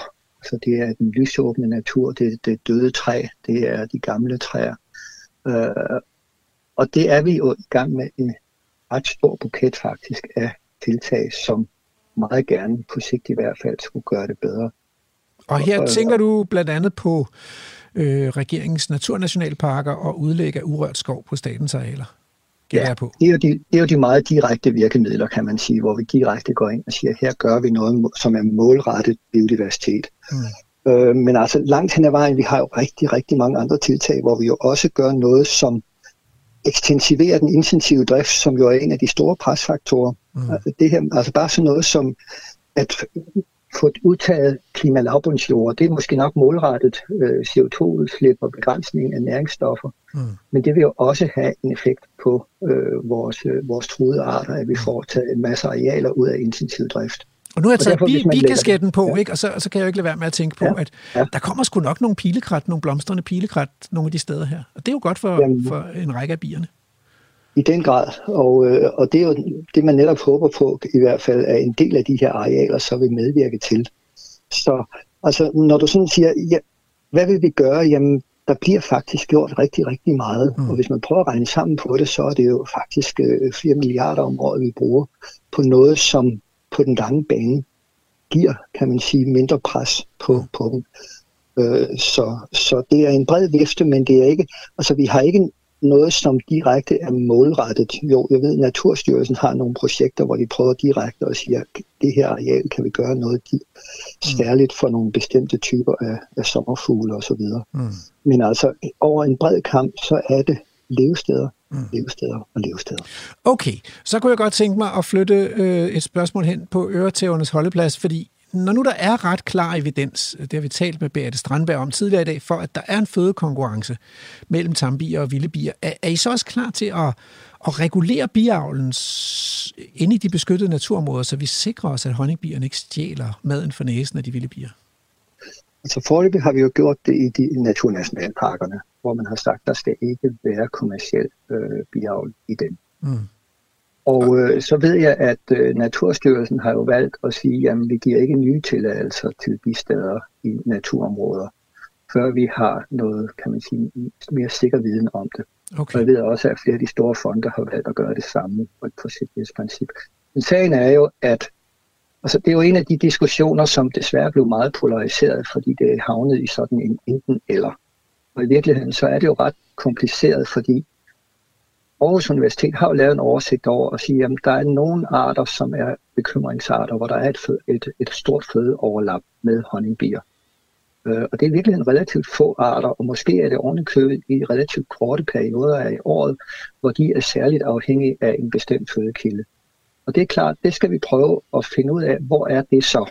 Og så må vi måske der prøve at sige, her skal vi så være restriktive i forhold til, hvor man så placerer bistader, og hvor langt væk skal de så. Altså, der er jo faktisk også, øh, rent matematisk sker der jo det, at jo længere man kommer fra et bistad, jo større bliver det areal, bistaden dækker. Det er Mm. reglen omkring radius. og det gør jo, at, i virkeligheden, når man kommer tilstrækkeligt langt væk fra et bistad eller en bigård, så er der en utrolig udtynding af de der øh, af honningbierne. Mm. Og derfor så er afstand også en meget vigtig faktor, og det kan Beate sikkert sige rigtig meget mere om. Mm. Men der hvor vi er henne, altså jeg ved, at øh, Beate og kompagni er i gang med noget, jeg synes er rigtig, rigtig spændende. Det er, om man kan lave nogle fælles internationale retningslinjer for risikovurdering. Konkret her, hvad er risikoen for, at man udsætter øh, af udsætning af honningbier vil kunne pådrage øh, konkurrence til, til nogle bestemte vilde bier af de her øh, hvad hedder, bekymringsarter. Det synes Ejgil- jeg er rigtig, rigtig spændende. Ejkel Andersen, vi håber, at vi får endnu mere klarhed om det her, og forløbig kan vi i hvert fald sige tak for forsigtighedsprincippet til jer i Miljøstyrelsen, og tak fordi du vil være med i Vildsborg. Det er bare i orden. Selv Okay, tak. hej. Og hej.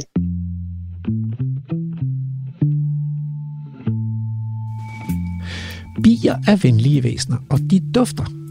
Og hvis man vil hjælpe bierne, som har det svært, så gælder det om at lade sin have blomstre og de vilde naturområder.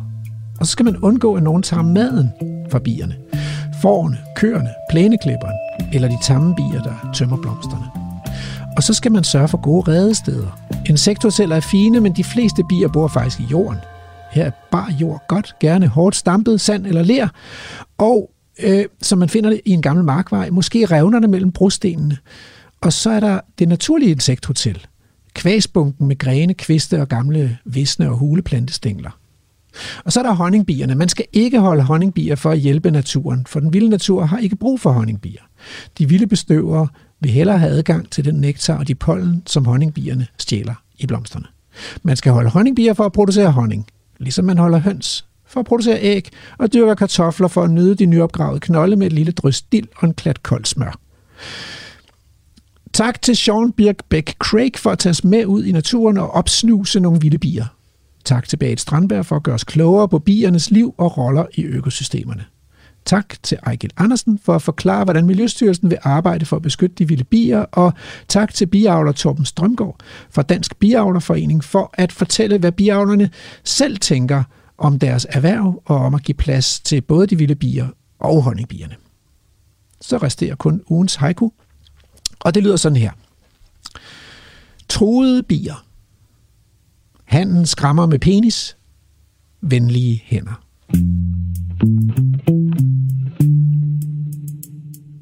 Og hey, så er det snart tid til Naturmødet. Og øh, inden den 10. maj, der kan man stemme på årets bedste naturformidler inde på Naturmødets hjemmeside. Så gå derind og stem. Altså, hvis I synes, det her var god radio, så kan I jo stemme på mig. Programmet er produceret af Videnslyd for Radio 4.